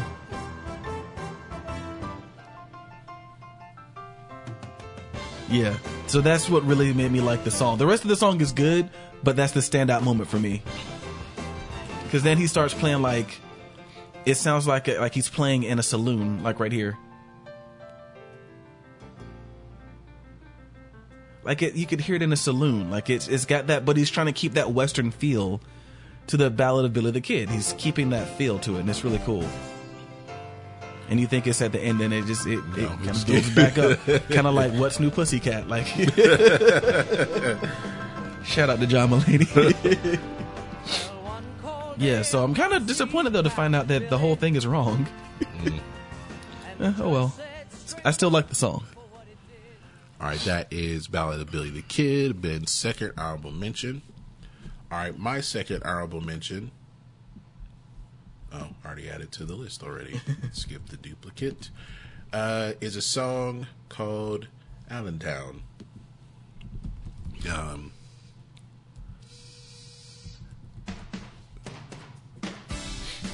Now this is a song I don't think that I was familiar with, but I kind of like it already. I liked the I when I first heard this song. I, I don't know what I was watching about Billy Joel. I, it might have been pop up video actually, God, I missed that show. but um, I think it, they had an episode dedicated to Billy Joel uh, videos, and basically this song is about uh, a town like cities or towns that were built on the on manufacturing Yeah, those factories are closing down. Yeah. And people are losing their jobs, and how do they deal with that? Um, uh, you know, had lyrics like uh, "Where our fathers fought the Second World War, spent their weekends on the Jersey Shore." Um, met our mothers in the USO, asked them to dance, dance with them slow, and we're living here in Allentown. yeah, But the restlessness was handed down, and it's getting very hard to stay. yeah. Allentown, did they use? I'm trying to think what they did. They make they manufacture anything in Allentown? Allentown, Well, it right? was it was based on the the you know the steel steel industries, um, uh, Bethlehem Steel, which was based in uh, Allentown, Pennsylvania. Okay. Uh, he was he did first start writing the song based on um, Levittown, which is a town next to uh, near Long Island, where he's from. It always goes he- back to New York. uh, but then he started reading about the decline of the steel industry in Pennsylvania, and which included the cities Bethlehem and Allentown, and Allentown sounded easier to rhyme. Yeah, so he definitely. started. So he used that. Um, a lot of people were. Um, uh, some people were put off by it, by the song because it was um because it because he was stereotyping working class people. They Mhm. felt, but the mayor of Allentown uh, at the time, Joseph Daddona, uh, sent a letter asking Joel about giving some royalties to the town. Oh, somebody asking Billy Joel for money. Money. this is why he's so he's so he's jaded, man. He's so cynical. That's why he's Everybody's a just demon. coming for money, you know. Got the mayor of Allentown, ungrateful drummer. but the mayor asked for the money as far as it would help scholarships for future musicians, so it's for a good cause. Uh, Billy Joel got the letter. The paper published an article about the letter, and uh, later on, he received a uh, key to the city. So I don't know if he actually gave them money. It doesn't say, but That's hilarious. Um, but it, it, I guess it, it ended up being a positive experience. But definitely, um, you know what I also liked about the song is the, like the using the machinery as percussion. Mm-hmm. Sorry. these, these allergies, man. Oh my god. they out here. um, but uh, yeah, using the machinery as um, as percussion kind of what stuck out to me. I, I really like that. So, um, yeah, it's a favorite of mine. No, That's a good song. All right. Um, there's also an issue with the video in which there was partial male nudity at the beginning because guys were taking a shower. I don't know why that's funny to me, but it's not. but that was later edited out. All right. Uh, oh boy. All right. Um, number five for you, Ben. Number five. All right. So, um, so this is a song. The first time I heard this was in The Hangover Two. I'm not even kidding. I'm not kidding. Um, it's the Downeaster Alexa. Um, it was when they were landing in Thailand. This is the song they were playing. I had never heard it before. Um, it's a really good song. Once again, and I guess he's kind of known for this. He tells stories in his songs. Um, and I guess usually about the working class. I'm starting to find out. Um, so this is a song. It's written from the perspective of a fisherman, um, who's basically coming to hard times. Um, and of course, it references a lot of different things um, on the East Coast because clearly he loves the East Coast with all of his heart. Um, th- so things like yeah, Nantucket, Block Island, Sound, Martha's Vineyard, Nan- um, Gardiner's Bay. Um, I just thought it was a really cool song, especially when I really just sat and listened to the lyrics. It's kind of depressing. Um, he's a fisherman that can't, you know, can't really make. Uh, yeah, like I've- I have to sell my home. Too proud to leave. So he can own the boat. A downeaster is a type of boat. He wants to own the boat, so he's working his tail off to own this boat. Um, but like fish are hard to catch apparently, and it's just like it's. A, but it's just such a. I don't know. I just like the song. You know. No real chorus to it. I guess the most is about you know, so I could own my downeaster Alexa. So if you see my downeaster Alexa, and then the yayo sort of at the end. Um, but yeah, it's so depressing. I got bills to pay on children who needs clothes. I don't know why I like it though. I don't know what it is. Doesn't he have a daughter named Alexa? I wouldn't Weird. be surprised. I think he does. But um, but it says Billy puts himself in the shoes of a nameless fisherman from guess where Long Island, New York. Where else? The guy loves New York. Surprised he hasn't made an appearance in Avengers. so, but yeah, it's just a really good song. It's it's a cool story. Um, on the on the album cover, of course, you know he's he's trying to look like he's a fisherman or like he cares, like he's got the the long coat on and he's looking morose and yeah, it's just it's a it's a just a very interesting uh just an interesting thing to kind of go along with it. Yeah, the Long Island Baymen, um, known as the Bubbies, says the Baymen represent a dying breed of people who, like small farmers, work with an envir- work with the environment to provide for their families. Men and women forced out of their livelihoods by industrial factory overfishing, destroying the traditional fishing grounds, as well as the creep of the urban society and government regulation. Um, Joel has always been sympathetic uh, to the hardworking men who work the sea. I like this line. That, that I don't get that line. Like, what do stripers do? Like, are they poison or something? Hmm. Lecture, hold on, says um, stripers are striped bass, the state of Rhode Island, the state fish of Rhode Island. So today I learned that states have state fish. Um, they're native to the Atlantic coastline of the United States and are commonly fished in the area. In 1982, their population dropped to less than 5 million because of conservation efforts. The narrator and the other fishermen couldn't legally catch and sell striped bass. Okay, so you could not sell stripers anymore because they were being conserved to be sold. So, um, they told him he can't sell no stripers. Um, and I honestly, I feel like that is a line a fisherman would say, "Can't sell no stripers no more." Like I feel like you'd hear that line said.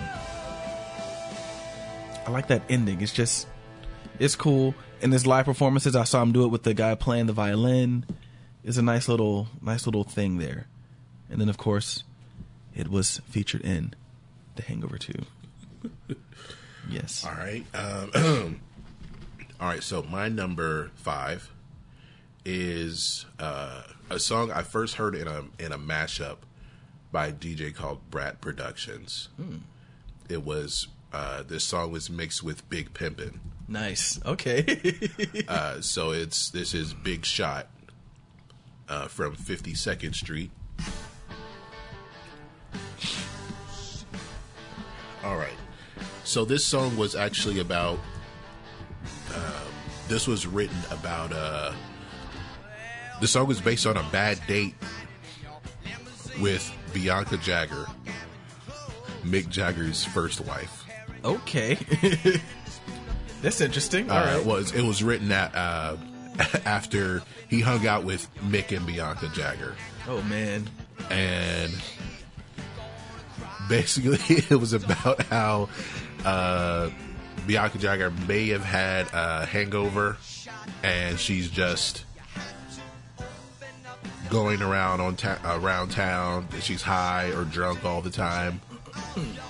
Um, and there's a there it says, but now you just can't remember all the things you said, and you're not sure you want to know. I'll give you one hit, honey. You sure did put on the show. That's funny. Okay, I'm uh, reading through here. That's funny. She's probably like, "Do you know who I am? I am the wife of Mick Jagger." Rawr. and if you listen to how he sings the song, he wrote it as if he was Mick Jagger singing to her. I kind of hear that. Like okay, it's it's a little more I kind of hear that. vocally pronounced. Yeah. Thanks. Okay, I totally hear that now. I totally hear that. Yeah, inspired by the thought of Mick Jagger singing to singing this to his wife. Do we know if the Rolling Stones have ever covered this? Um, I am not aware of that. Uh, I I have no record of that. That would be- be funny. That would be hilarious. Should have got him the feature. So then, okay, so then this makes me wonder, like, so the, Bianca Jagger was his first wife, Yeah, Mick Jagger's first wife. and that was from 1971 to 1978. I wonder if he saw this coming, like a divorce coming. He's like, this this chick's crazy, man. Well, this song is from 1978, So, So he saw the it album coming. came out at the end. He saw it coming. He was like, "Hey, you know Bianca? Mick's gonna drop her like a bad habit." how do you know, dude? We were out one night. she was completely wasted and cursing out the help. It was crazy. like she threw her drink in a maid's face. He's not staying with her, man. He's not staying with her. Next Or, thing, or what? Or what if he told him, Mick, look, man, hey, look, this, this is this isn't working, Working. man. Everyone can see it. It's not working. You can you can tell her it's not me, it's not you, it's me. Chicks dig that, man. Just say it, just whatever. You- You're Mick Jagger. I was at your shows, man. Like just thousands of women just screaming and reaching for your junk, man. Like you gotta get it. Why'd you get married? He's like, I don't know. I don't know either. All right. So that was from his album Fifty Seventh Street, um, and there was something else that was That's kind of a bro move to, to for me. That's like a solid. Like yeah. he- maybe he's not so bad. Billy helped him out of a out of a bad spot. He was like, "Hey, and if you don't believe me, man, just listen to this song. Play." he's like, "Really? All this was going Or on?" or did he just write it, uh, and Mick was mad at him, and they never spoke again? Oh, that'd be sad. Who knows what the story is? There. I'd be really sad if they were friends and like they broke. They like we ain't friends anymore over this song. but he also divorced. He also divorced his wife over this song. Oh, that's really tragic, man. Maybe that's why Billy Joel don't like He's nobody. probably, he's probably been calling Big. I told I was right though. But I was right. I But was right. right. It don't matter if he was right. You still a jerk. Why didn't you tell me? That was my way of telling you. Through song, that was my way of telling you. All right. So, uh, what is your number four? Uh, my number four is New York State of Mind, which, uh, once again, surprise, surprise, song about New York. Turn up here. I think he loves New York. I don't know who loves New York more, him or Nas. I don't know. it's it's a close tie. Even though Nas had a song called "NY State of Mind," which was just short for New York State of Mind, but um, so this is to me, this is just one of those songs that I don't know. It's just like it just reminds me of a lounge, like a, a like it just reminds me of like a black and white scene from a lounge cigarettes, you know, kind of burning out, and Billy Joel sitting at a piano. This is probably his jazziest song, and it just that's just where it takes me. Like it's really the that's what I get in my mind every time I hear this song, and I love it. I absolutely love it, um, because that's just how it makes me feel. So, um, as far as the song goes with him, it says he wrote the song after returning to the East Coast from Los Angeles, which I've never been to Los Angeles, but I have been to the West Coast. I've been to the East Coast. Different worlds. I mean, like, even though, and it's almost like you couldn't tell just from like, you know, reading and looking that LA is the second largest city in the nation because it's so spread out, you know? Uh, whereas New York is, while it is big, it just feels so condensed. And I've been to New York. It just feels very condensed and tight and feels like people are on top of each other, which is funny because I feel like the East Coast, the West Coast equivalent is probably San Francisco because San Francisco is a very small city. Well, not, it's small for what it is. They they fit like, you know, what, six million people in a very small area. So everything is built up, kind of like in, in China or in Japan. Um, but it's just like you know i can imagine the feeling of going to los angeles where everything is wide open coming back to new york you know you want to come back to you know the hudson river you want to come back to your quote unquote concrete jungle um so i get it you know and it and it says uh he took a greyhound bus on the hudson river line when the idea came to him you know it's just like god that has to be awful take a bus from Los Angeles all the way back. But I guess if you tour a lot, that's probably what you do. But he wrote it when he, he when he got home, and this is, I mean, just as much as Randy Newman's "I Love L.A." is a love song to L.A., this is his love song to New York. Um, which is really funny. I guess you could really take those two songs and compare them because those are the those are the love songs to the respective cities. Whereas you know, I love L.A. sounds like happier. like I love LA is like it's like this. We love it. Like whereas in New York State of Mind, it's just like you know, it fits New York. It's very you know, it's somber. It's it's quiet. It's a little quieter. Even though New York is a bustling city, I don't know. It just you know, this is how he felt coming back into New York. You know, and that's why I love this song. One day I would love to write a song like this about Atlanta because I do love Atlanta. Um, but I, I don't know. I guess maybe I'd have to go somewhere that is not like Atlanta, and then come back. It's like, man, it was really cold there, but it feels good here to be warm and full of pollen. I don't know. I'll think of that though. Get that out. Atlanta state of mind. Can I do that? Is that? Don't It'd have to be different. Yeah, it'd have to be different. of mind. I gotta think of something clever like I love it. No, I can't do I love Atlanta.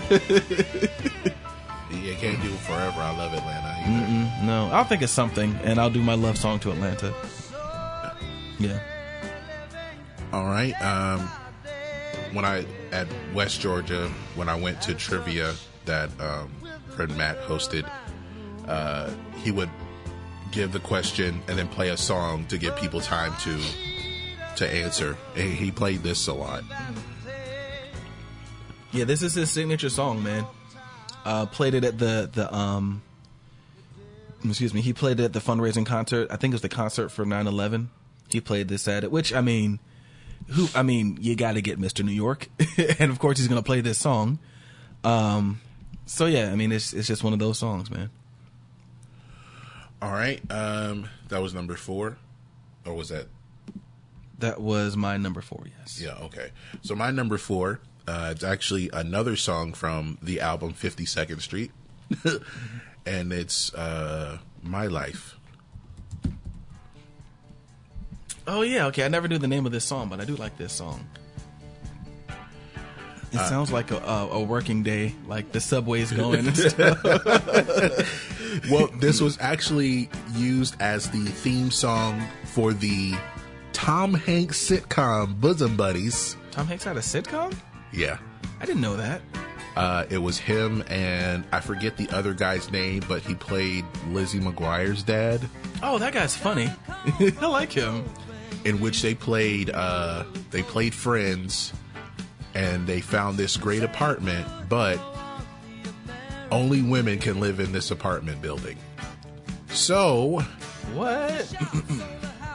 let me let me check. I think that was the uh that was the um oh it was a different person who sang the theme song but it was this song. Um The show sh- features the misadventures of two single men working in creative advertising, struggling in their industry while disguising themselves as women in order to live in the one apartment they could afford.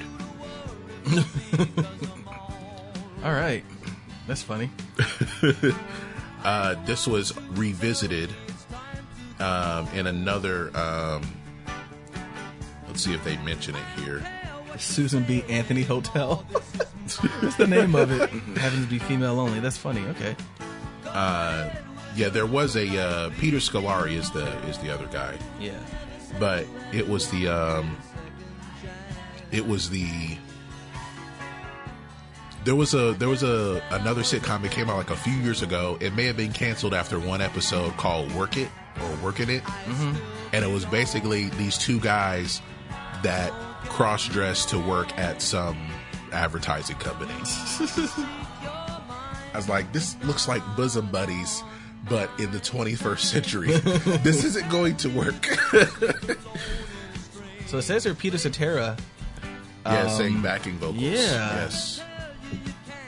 I'm surprised uh, he let and Donnie that. Dacus from uh, from Chicago. I Both feel like that's Chicago. a. Uh, he had to like you know check that ego to do that, huh?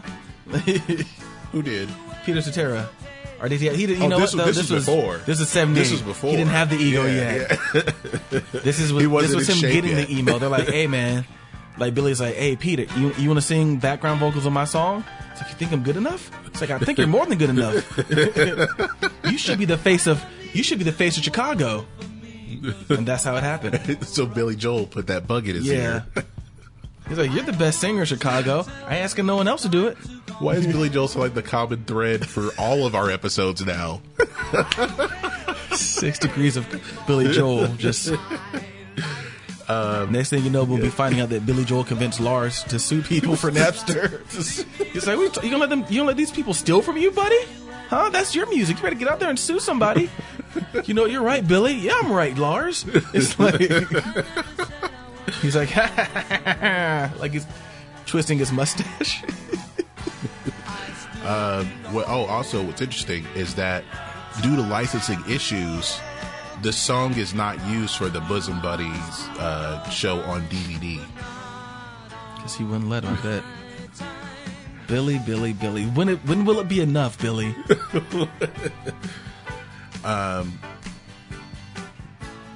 Yeah, and ba- and the song is about uh, aimless Americans. Okay, I can hear that. Um, he has a lyric like the at the beginning of the song. Got a call from an old friend who used to be real close. Said he couldn't go on the American way. Closed the shop, sold the house, bought a ticket to the West Coast. Now he gives them a stand-up routine in L.A. Oh, he's a comedian now. Okay. So it's like two people. One um, gives up his life and to move to California, and the other talks about uh, they will tell you you can't sleep alone in a strange place. They'll then they'll tell you you can't sleep with somebody else. Yeah. All right. Um. So yeah, so basically that's what this song's about, and it was used for the Tom Hanks sitcom Bosom Buddies. Uh, side note: I saw there's this. Um, I think I told you about it. Well, yeah, when um, when we saw the uh, the very special episode from Funny Those or Die funny. about when Tom Hanks was on Family Ties, Yeah. as an alcoholic. Um, it was. We didn't get to see enough of Tom Hanks his his comedic chops. I think like in the '80s he was a funny guy, and then starting in the '90s, you know, when he did Philadelphia, He became the kind of now he's the dramatic actor. We don't get to see him be funny too much anymore. Oh well, those be the breaks. Uh, so Those be the breaks. uh, we'll get to your number three. so this one is a, a rehash, but I'm going to talk about it. Um, it's for the longest time. Um, I've loved this song for the longest time. It seems. Um, I'm yeah. So like to to kind of build on your statement. Yeah, I did not know how young this song was the first time I heard it. I, you could have sworn this was from the 50s if you didn't know it was Billy Joel, and at the time I don't think I knew it was Billy Joel. So um, I do remember it on the classic rock stations though, and I would you know lie in bed, listen to it, trying to analyze all the vocals, the vocal parts, because they were I, I mean they're really well done, um, especially the high parts, which is I think probably the most impressive part about him doing all of them is kind of his range. Now, granted, that is a actual bass in the background, but still, like he has the really high notes. He, I mean, he goes like he he goes in on this song and kind of shows that he's a little bit better of a singer than we might have given him credit for.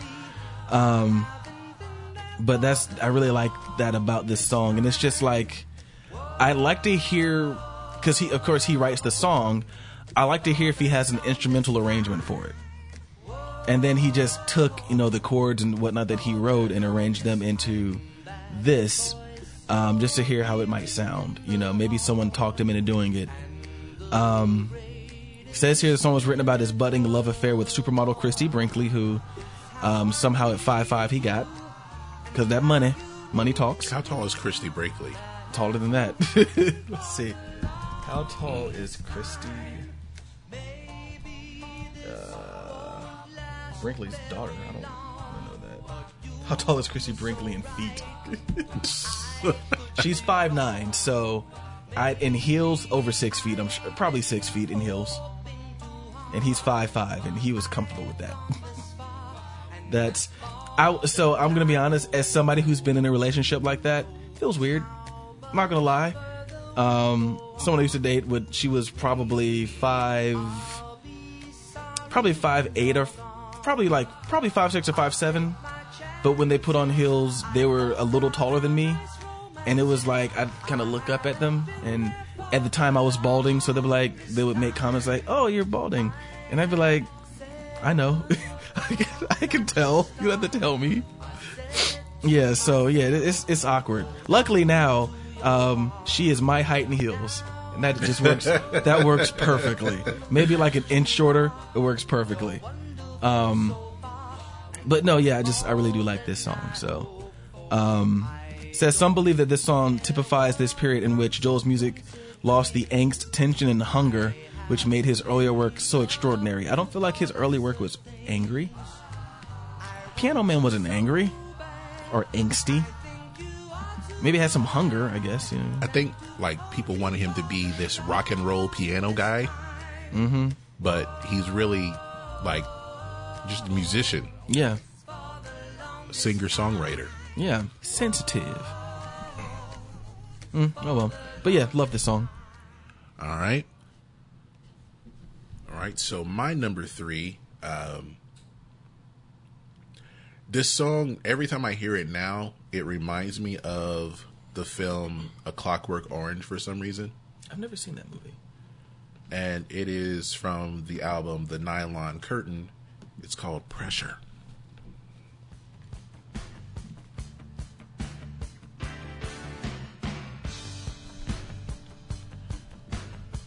Yeah, you. Know, I, notes I've never heard this one.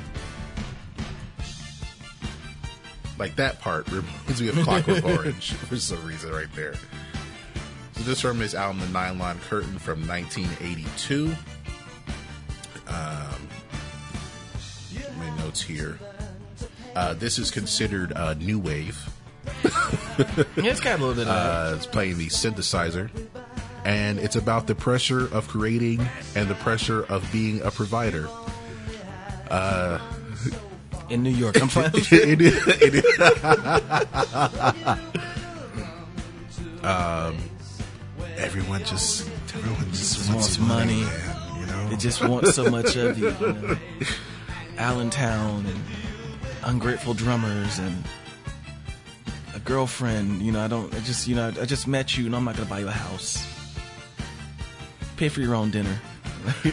um, so he was. This was um, a show on MTV in which they interviewed him, and he said, "When I was starting out and trying to think, see things going, the pressure was if you don't get things going, they're going to throw you out of this apartment." There was that kind of pressure. I'm hungry. My stomach was going. Pressure, food. I think that's pretty intense pressure. The pressure I was writing about in this song wasn't necessarily music business pressure. It was writing pressure. At the time, I was saying, "Well, I got to write some more stuff for the album." I was about mm-hmm. halfway through, and I said, "Well, what am I going to do? I don't have any ideas. It's gone. It's dead. I have nothing. Nothing. Nothing. There's nothing."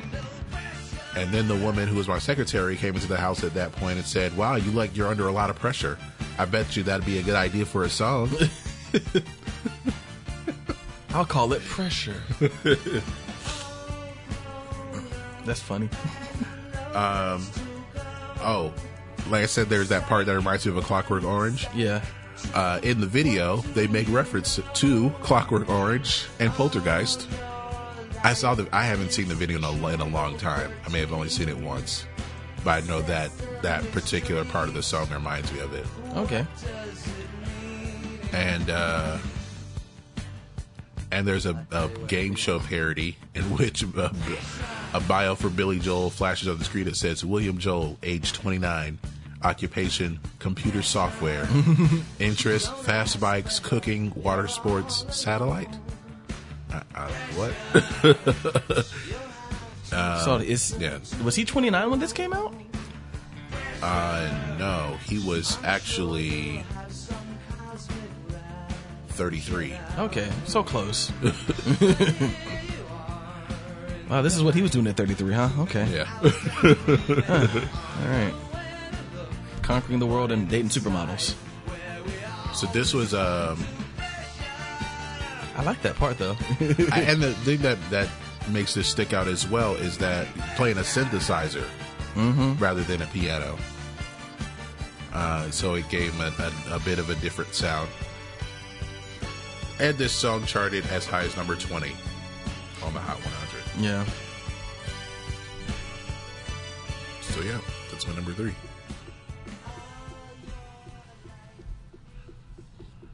All right, so Ben, what is your number two? So this is the other song we said we'd hear from an innocent man, and it is Uptown Girl.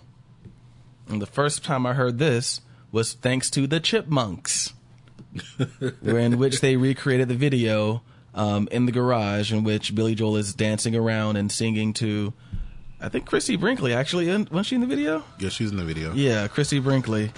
Um, and later married Billy Joel. So yeah, you know that happened.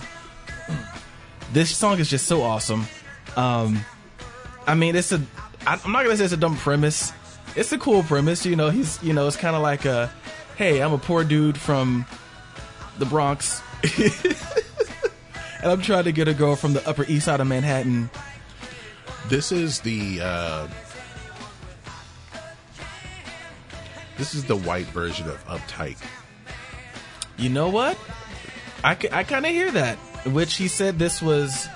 Envir- well, never mind. I was gonna say that's not Motown, but Frankie Valli and the Four Seasons. It was inspired by them, but no, yes, it is. Poor man's son from across the railroad tracks. You know, he is.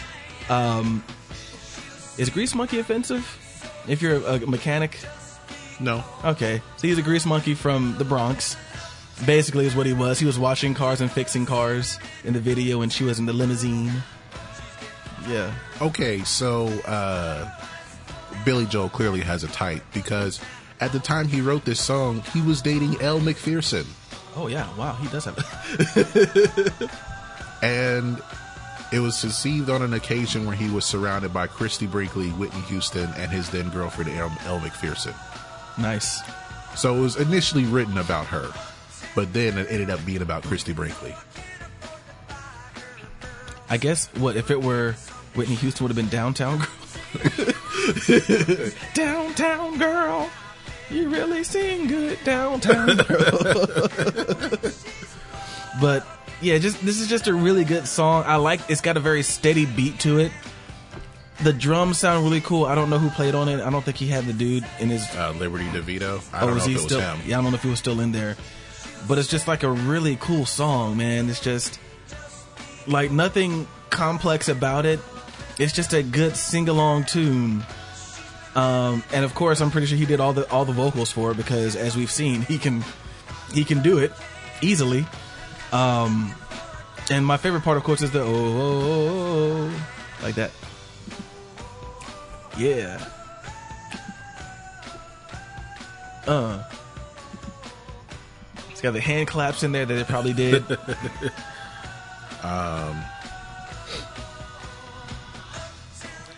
Uptown charted at number three, and um, is I don't know if that was the beginning of their relationship because she was in the video, Yeah.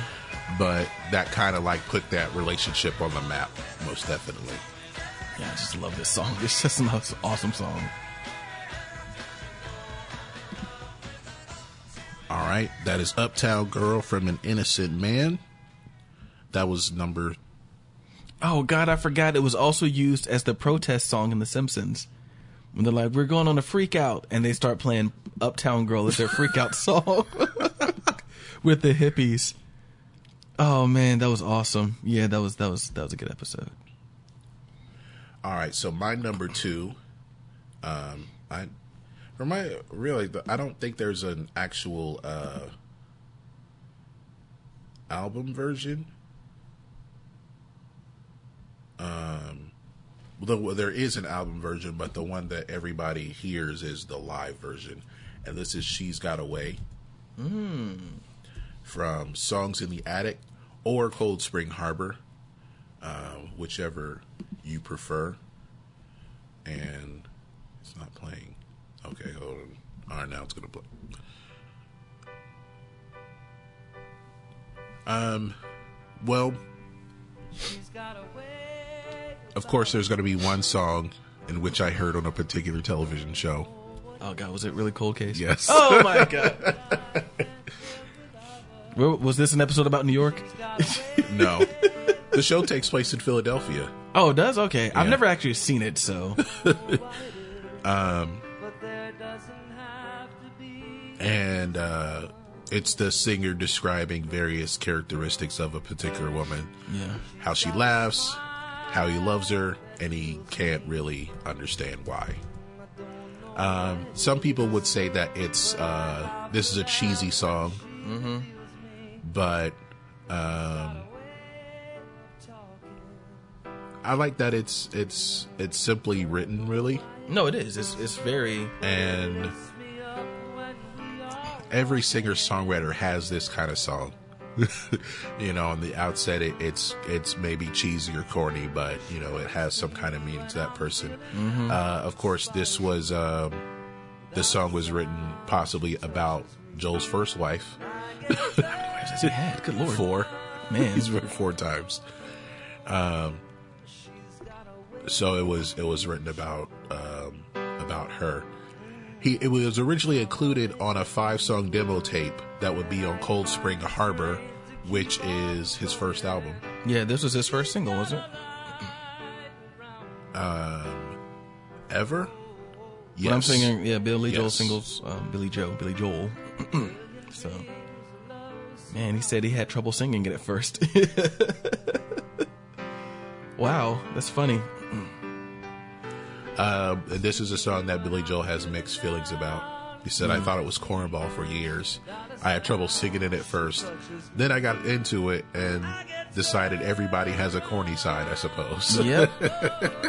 I mean, it's a really good song, and if anything, I mean, I I think it's one of those. It's kind of, excuse me, it's become like a wedding standard. Like this is one of those like you play it at the wedding, people dance to it. I'm pretty sure someone has sung it to their to their wife. Like it's just one of those types of songs. I didn't realize this song was that old. yeah. Um, goodness, I yeah, I didn't know it was that old. And like I said, the, the live version is the one that more people know. Mm-hmm. Uh, it was recorded at the, um, what was the name of it? Uh, the Paradise in Boston, Massachusetts.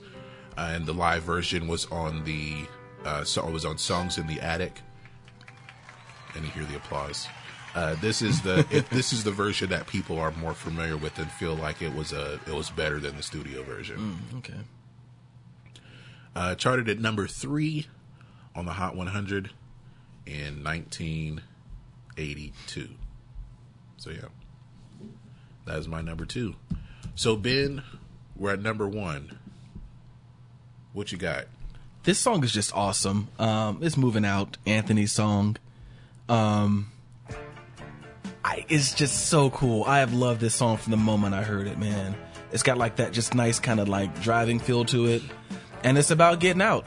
Like it's about like it- basically a kid kind of being kicked out of the house. Yeah. um, I just for some reason I love the line, um, "Who needs a house out in Hackensack?"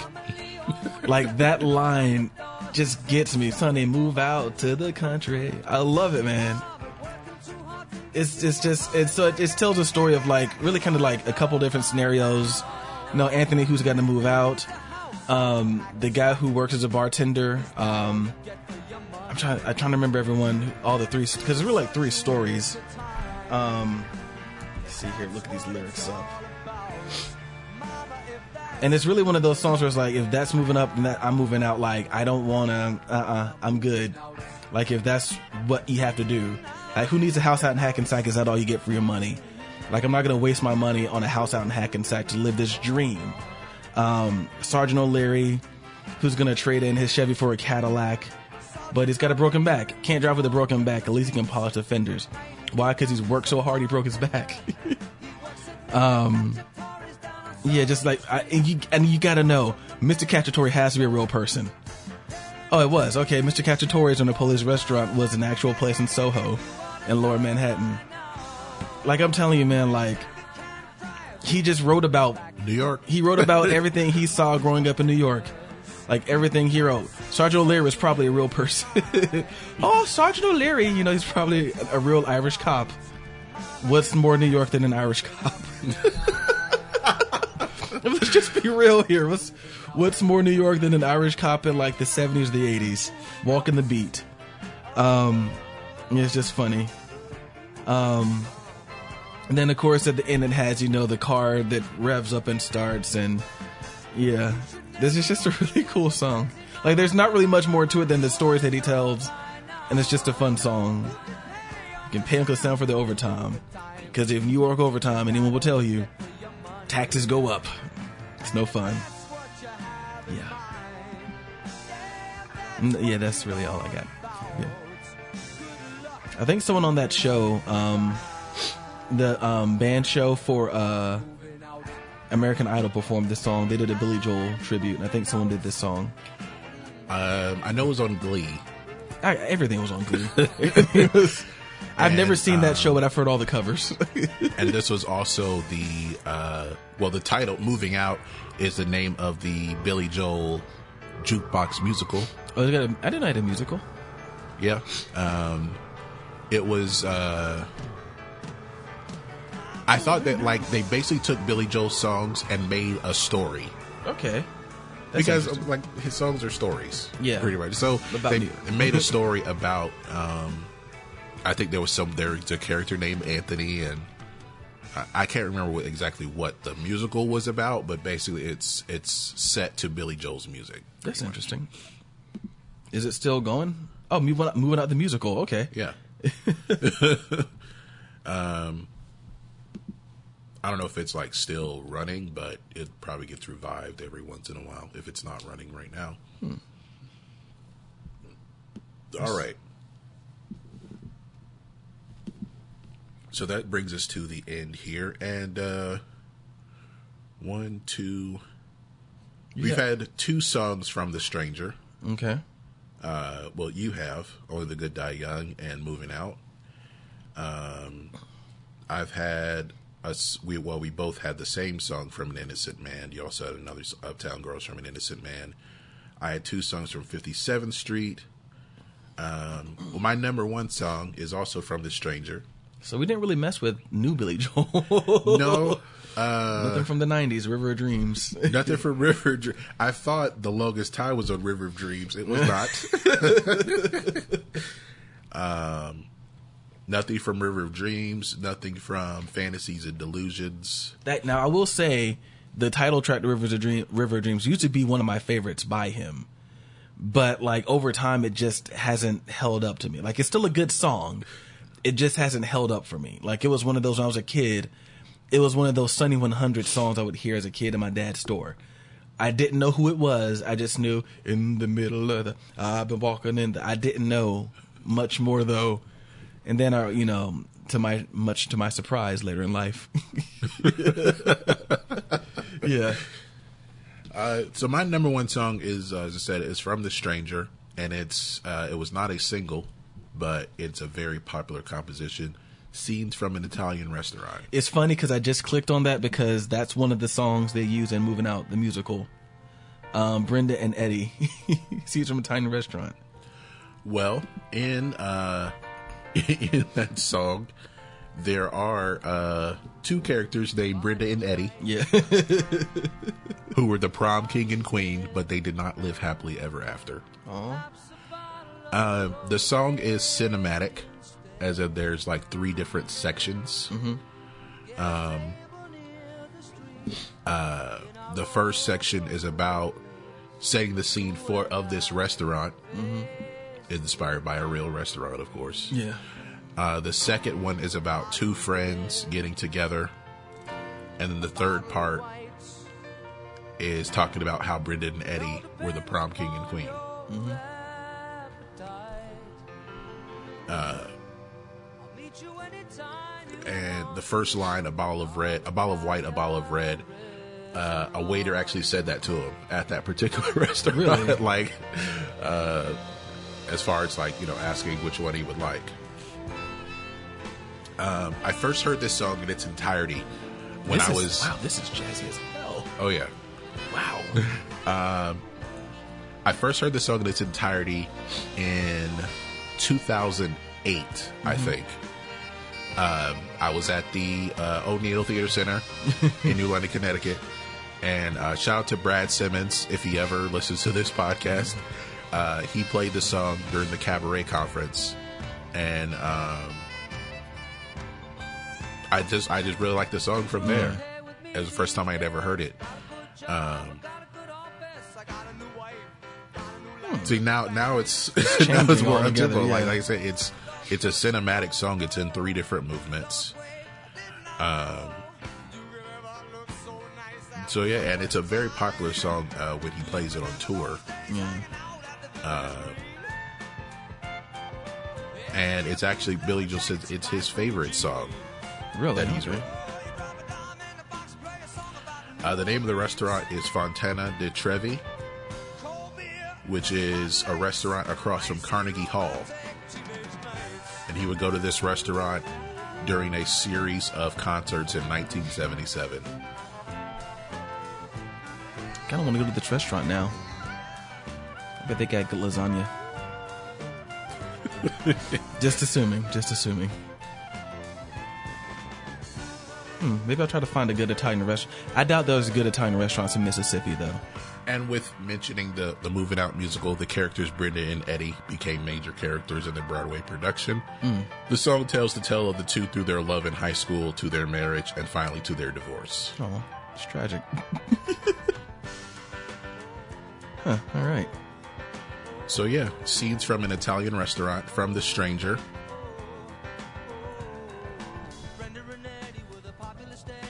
See, Okay.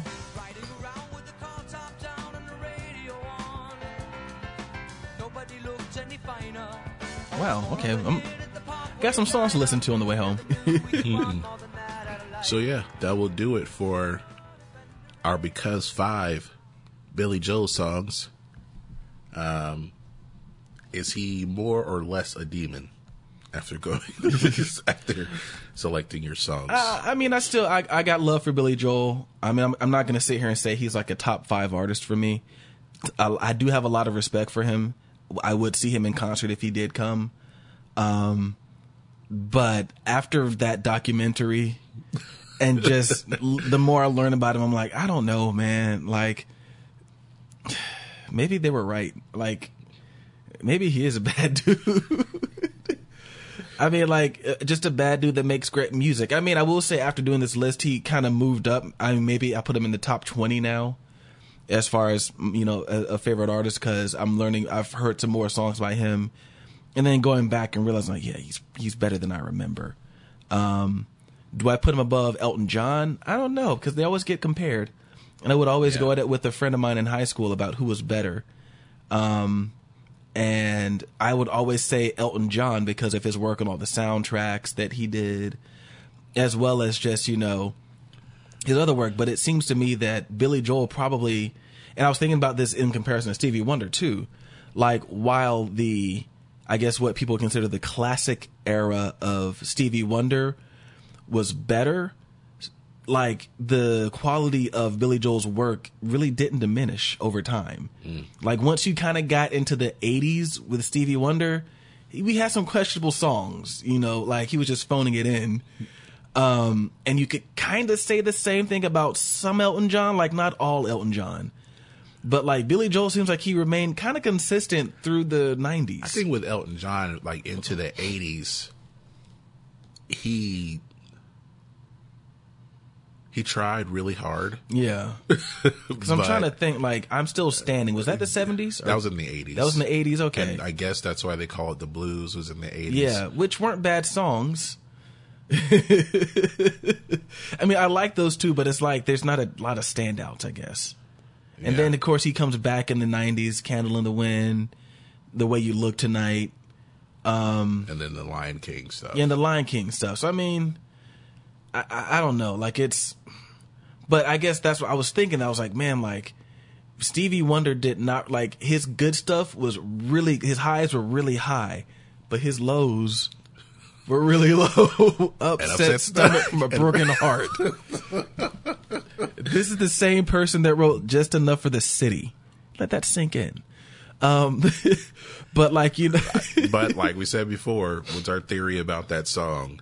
It was a it was demo. unfinished. It was a demo, and Berry Gordy's like, "We need it." He just grabbed it. Whatever was around, he just grabbed it. Um, but like the you know Billy Joel stuff in the '80s wasn't bad. Like Billy Joel stuff in the '80s was actually really good.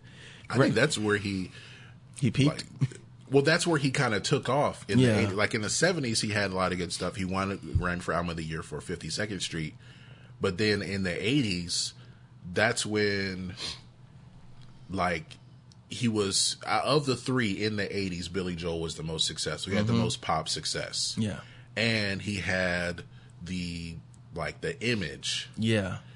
You know, um, He got from behind that piano. He's riding uh, the piano. He's dancing a 3000 little bit. said, He's yeah. got the supermodel wife.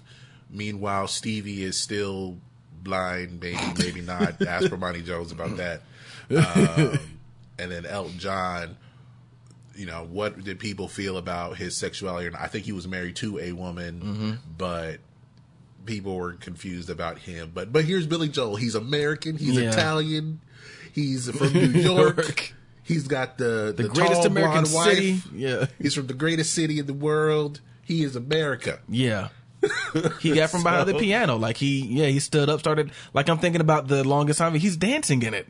Yeah. Like of those three, he was the only one that, granted, you know, can't really blame Stevie for that because he's not going to dance. But, so, you know, Billy Joel's up there dancing and yeah, so it's just, it's just interesting. I didn't think about his career like this until we, you know, we did this list. I was like, all right, yeah, he, he did some stuff in the 80s. He did some, you know, his, he had some cool stuff in the 70s. He was a little raw, more raw in the, in the, in the 70s, but like he really became like that pop singer, songwriter. And we didn't even include like uh Tell Her About It, Yeah. which was a number one single for Yeah. him. Um I think there's another number one single that we didn't uh we didn't include "Still Rock and Roll to Me," which Still is Rock and Roll to which Me. is, which is a nice little, you know. That's another song where in the video he gets from behind the piano, Just the Way You Are. just the way, yeah, which was uh famously covered by Barry White. well, still we miss. Uh, the single "An Innocent Man" was a top ten song. "You're Only Human," um, "Honesty," "We Didn't Start the Fire," "I Go to Extremes." we didn't start the fire though. Even yeah, that's the a list, list. That's the a history list. lesson. So I mean, there are a lot of other great songs that he Yeah. that he has, but in the '80s, I think it was his great success, and I think like uh, when I first when I kind of first started paying attention to him, Mm-hmm. um, I got w- one of his albums at the library. Oh, yeah. Uh, but it was like the greatest hits volume one and two, which I feel like is that greatest hits Mm-hmm. is one of the best selling albums of all time. well, it was huge. Like I remember, I um tried to A add greatest hits album though. Yeah, I tried to add it to my um to like my playlist. It was like it's like 50 songs. it was like insane. I'm trying to see how it uh, actually sold. 'Cause I know it's the greatest volume one and two. Well, I know the Eagles did the same thing too, which they're like, I don't want to buy it all. So 23 million. Billy Joel, y'all. A compilation, basically a compilation album. 23 million. As far as like, what do you think is his best selling uh, uh, solo album? Um, maybe Glass Houses because I know that had uh. Well, it's actually You um, may be act- right. It's actually The Stranger. The Stranger, Yeah, really? Okay, ten times platinum. So it, it has gone diamond. nice. That is his uh, his only diamond. Uh, Glass Houses did sell over seven million. Fifty Second Street seven million. An Innocent Man seven million. Okay. River of Dreams was five million. But um, yeah, that I I thought that was a weird fact about the the compilation album. it sold twenty three million copies. Man. So yeah, Billy Joel, y'all. Um, and what's funny too, I remember he did. So I mean, he he he did do a classical album, and it wasn't very good. Um, about Fantasies and Delusions. yeah, that was, the last one he made. That was two thousand one. Yeah, it's very boring. Like I guess as far as like I don't know. Like for people who out there who like classical music, he's it's just not. It's just kind of you know. it might have been something he just wanted to do Yeah. because that's the last album he's made, mm-hmm. and then the last album of uh, original material is River of Dreams. Yeah, That was 25 years ago. Mm-hmm. He doesn't need to make any more new music. No, he just. I mean, he's one of those people now that just plays concerts and just makes a lot of money. Makes a lot of money doing it. So Yeah. All right, so that will do it for our. Um, I mean, he he does make live albums still. Uh, Yeah. His last one was live at Shea Stadium, which was 2011. which does not exist anymore. um, it just, and it's Well, also in New York. it- yeah, Jesus. of course it is. He can't. He just of course it is. if he, if he stays out of New York too long, he starts to feel sick, starts to melt a little bit. It's like Billy, you don't Where, so wherever good. he is, do you think he he tries to take the bus back to New York? Probably.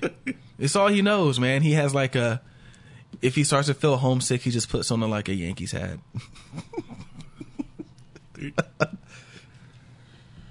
hey, but no, I'm not gonna hate. I mean, you know, good for him that he Which loves. that he played at Shea Stadium like, And not Yankee you Stadium? Get Yankee Stadium. maybe they. I don't know. That's weird. Or maybe he just wanted to play there because the Beatles played there. Yeah, that makes sense. Because you would think I don't. Well, he's from the Bronx. Yeah, if you're from the Bronx, you you're a Yankees fan. Yeah, You're not. You don't like the. you don't like the Mets. Like that's not your team. You like the Bronx Bombers. That's I. Would, well, I guess I'll never meet him, but I, I I would be curious to know why he didn't play at the Yankee Stadium. He probably lives down the street. he could walk. Well, you know what? What? It was the last concert at Shea Stadium before it got torn down. Ah, So he wanted to close So it down. So there you go. Well, there you go. That makes sense. He closed it down.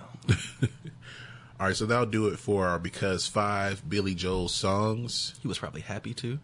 he was like, he was like, yeah, destroy it, destroy it. and uh, we'll get to my earworm of the week. All right, so this song, um, tell you on my commute to work, I'm listening to either uh, my New Jack Swing playlist or the daily mix of Sophisti-pop that Spotify makes for me, even though it's like the same 25 songs. they just put them in a different order. But one that I liked, uh, I hadn't heard before. Um, I heard like when we did our episode, that was uh, like I had heard it like shortly before then. Okay. Um, and it's called "I'll Fly for You" by Spandau Ballet. Um, there is no band that would make a song that sounds like this anymore. like it's it's jazz. It it's jazzy, it's poppy, and it, you hear the song in a lounge in 1987 or whenever this song came out. I can dig it. Um, so this is Spandau Ballet, "I'll Fly for You" from their album Parade, not the Prince Cher- under the Cherry Moon soundtrack, and uh, we'll play that, and uh, I'll get it queued up, and we'll be right back.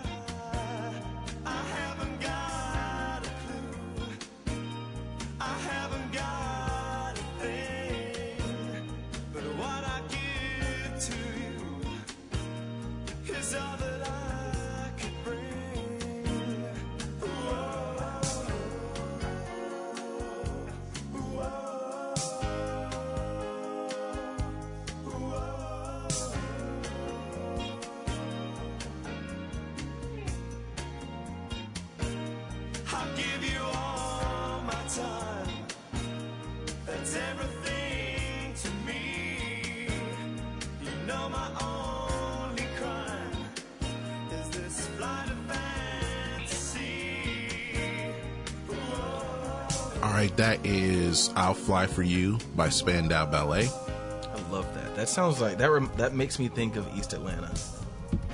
Really? Yeah, it just makes me think of East At- like East Atlanta on a rainy day. Like I really like this song. I, I've already added it to a playlist. All right, so that's from the album Parade. Uh, what you see is the single art. I don't know it was a single, but it was. All right, so that will do it for our program. Um, ben, can you tell the people where we can be found? yes. Hey, so oh, there's a light on me, like a little bit of light. That's kind of cool. All right, kind of creepy, too. kind of creepy too. But hey, so if you saw that and what I'm doing with my hands, you're watching us on Facebook Live, um, or at least the recording of our Facebook Live. So yeah, I found our Facebook page. Thanks for watching. Um, um, if you are watching, and we got, I got, I got to get better about being in there to see if people are commenting. But I do too. yeah, we got to be better about it. I had that. it open, but I then I didn't go back to it. Yeah. so if you're in there, you know, feel free to interact with us. We don't mind, you know, looking down to answer a question or two if you have any. If you are watching, uh, we do appreciate that. So facebook.com slash by the time you hear this. Um, we also have a website um, at by the time you hear this.com. Um, if you uh, want to check us out on Instagram, you can find us at by the time you hear this. Um, so let me reverse a bit. The Facebook and the website are spelled with the word you, Y O U. The Instagram as well as our email address at gmail.com by the time you hear this are spelled with the letter U. And that is because, We're upstanding and not under investigation. at least to our knowledge, I mean, I would- I would hate to find that out one day, get a letter, like an email. What, like, would you do, man? I ain't done nothing. I, I mean, neither. but you don't have to do anything. So you know, just sometimes it just happens. true. Yeah, It's so true. it just We're happens. just being watched. yeah.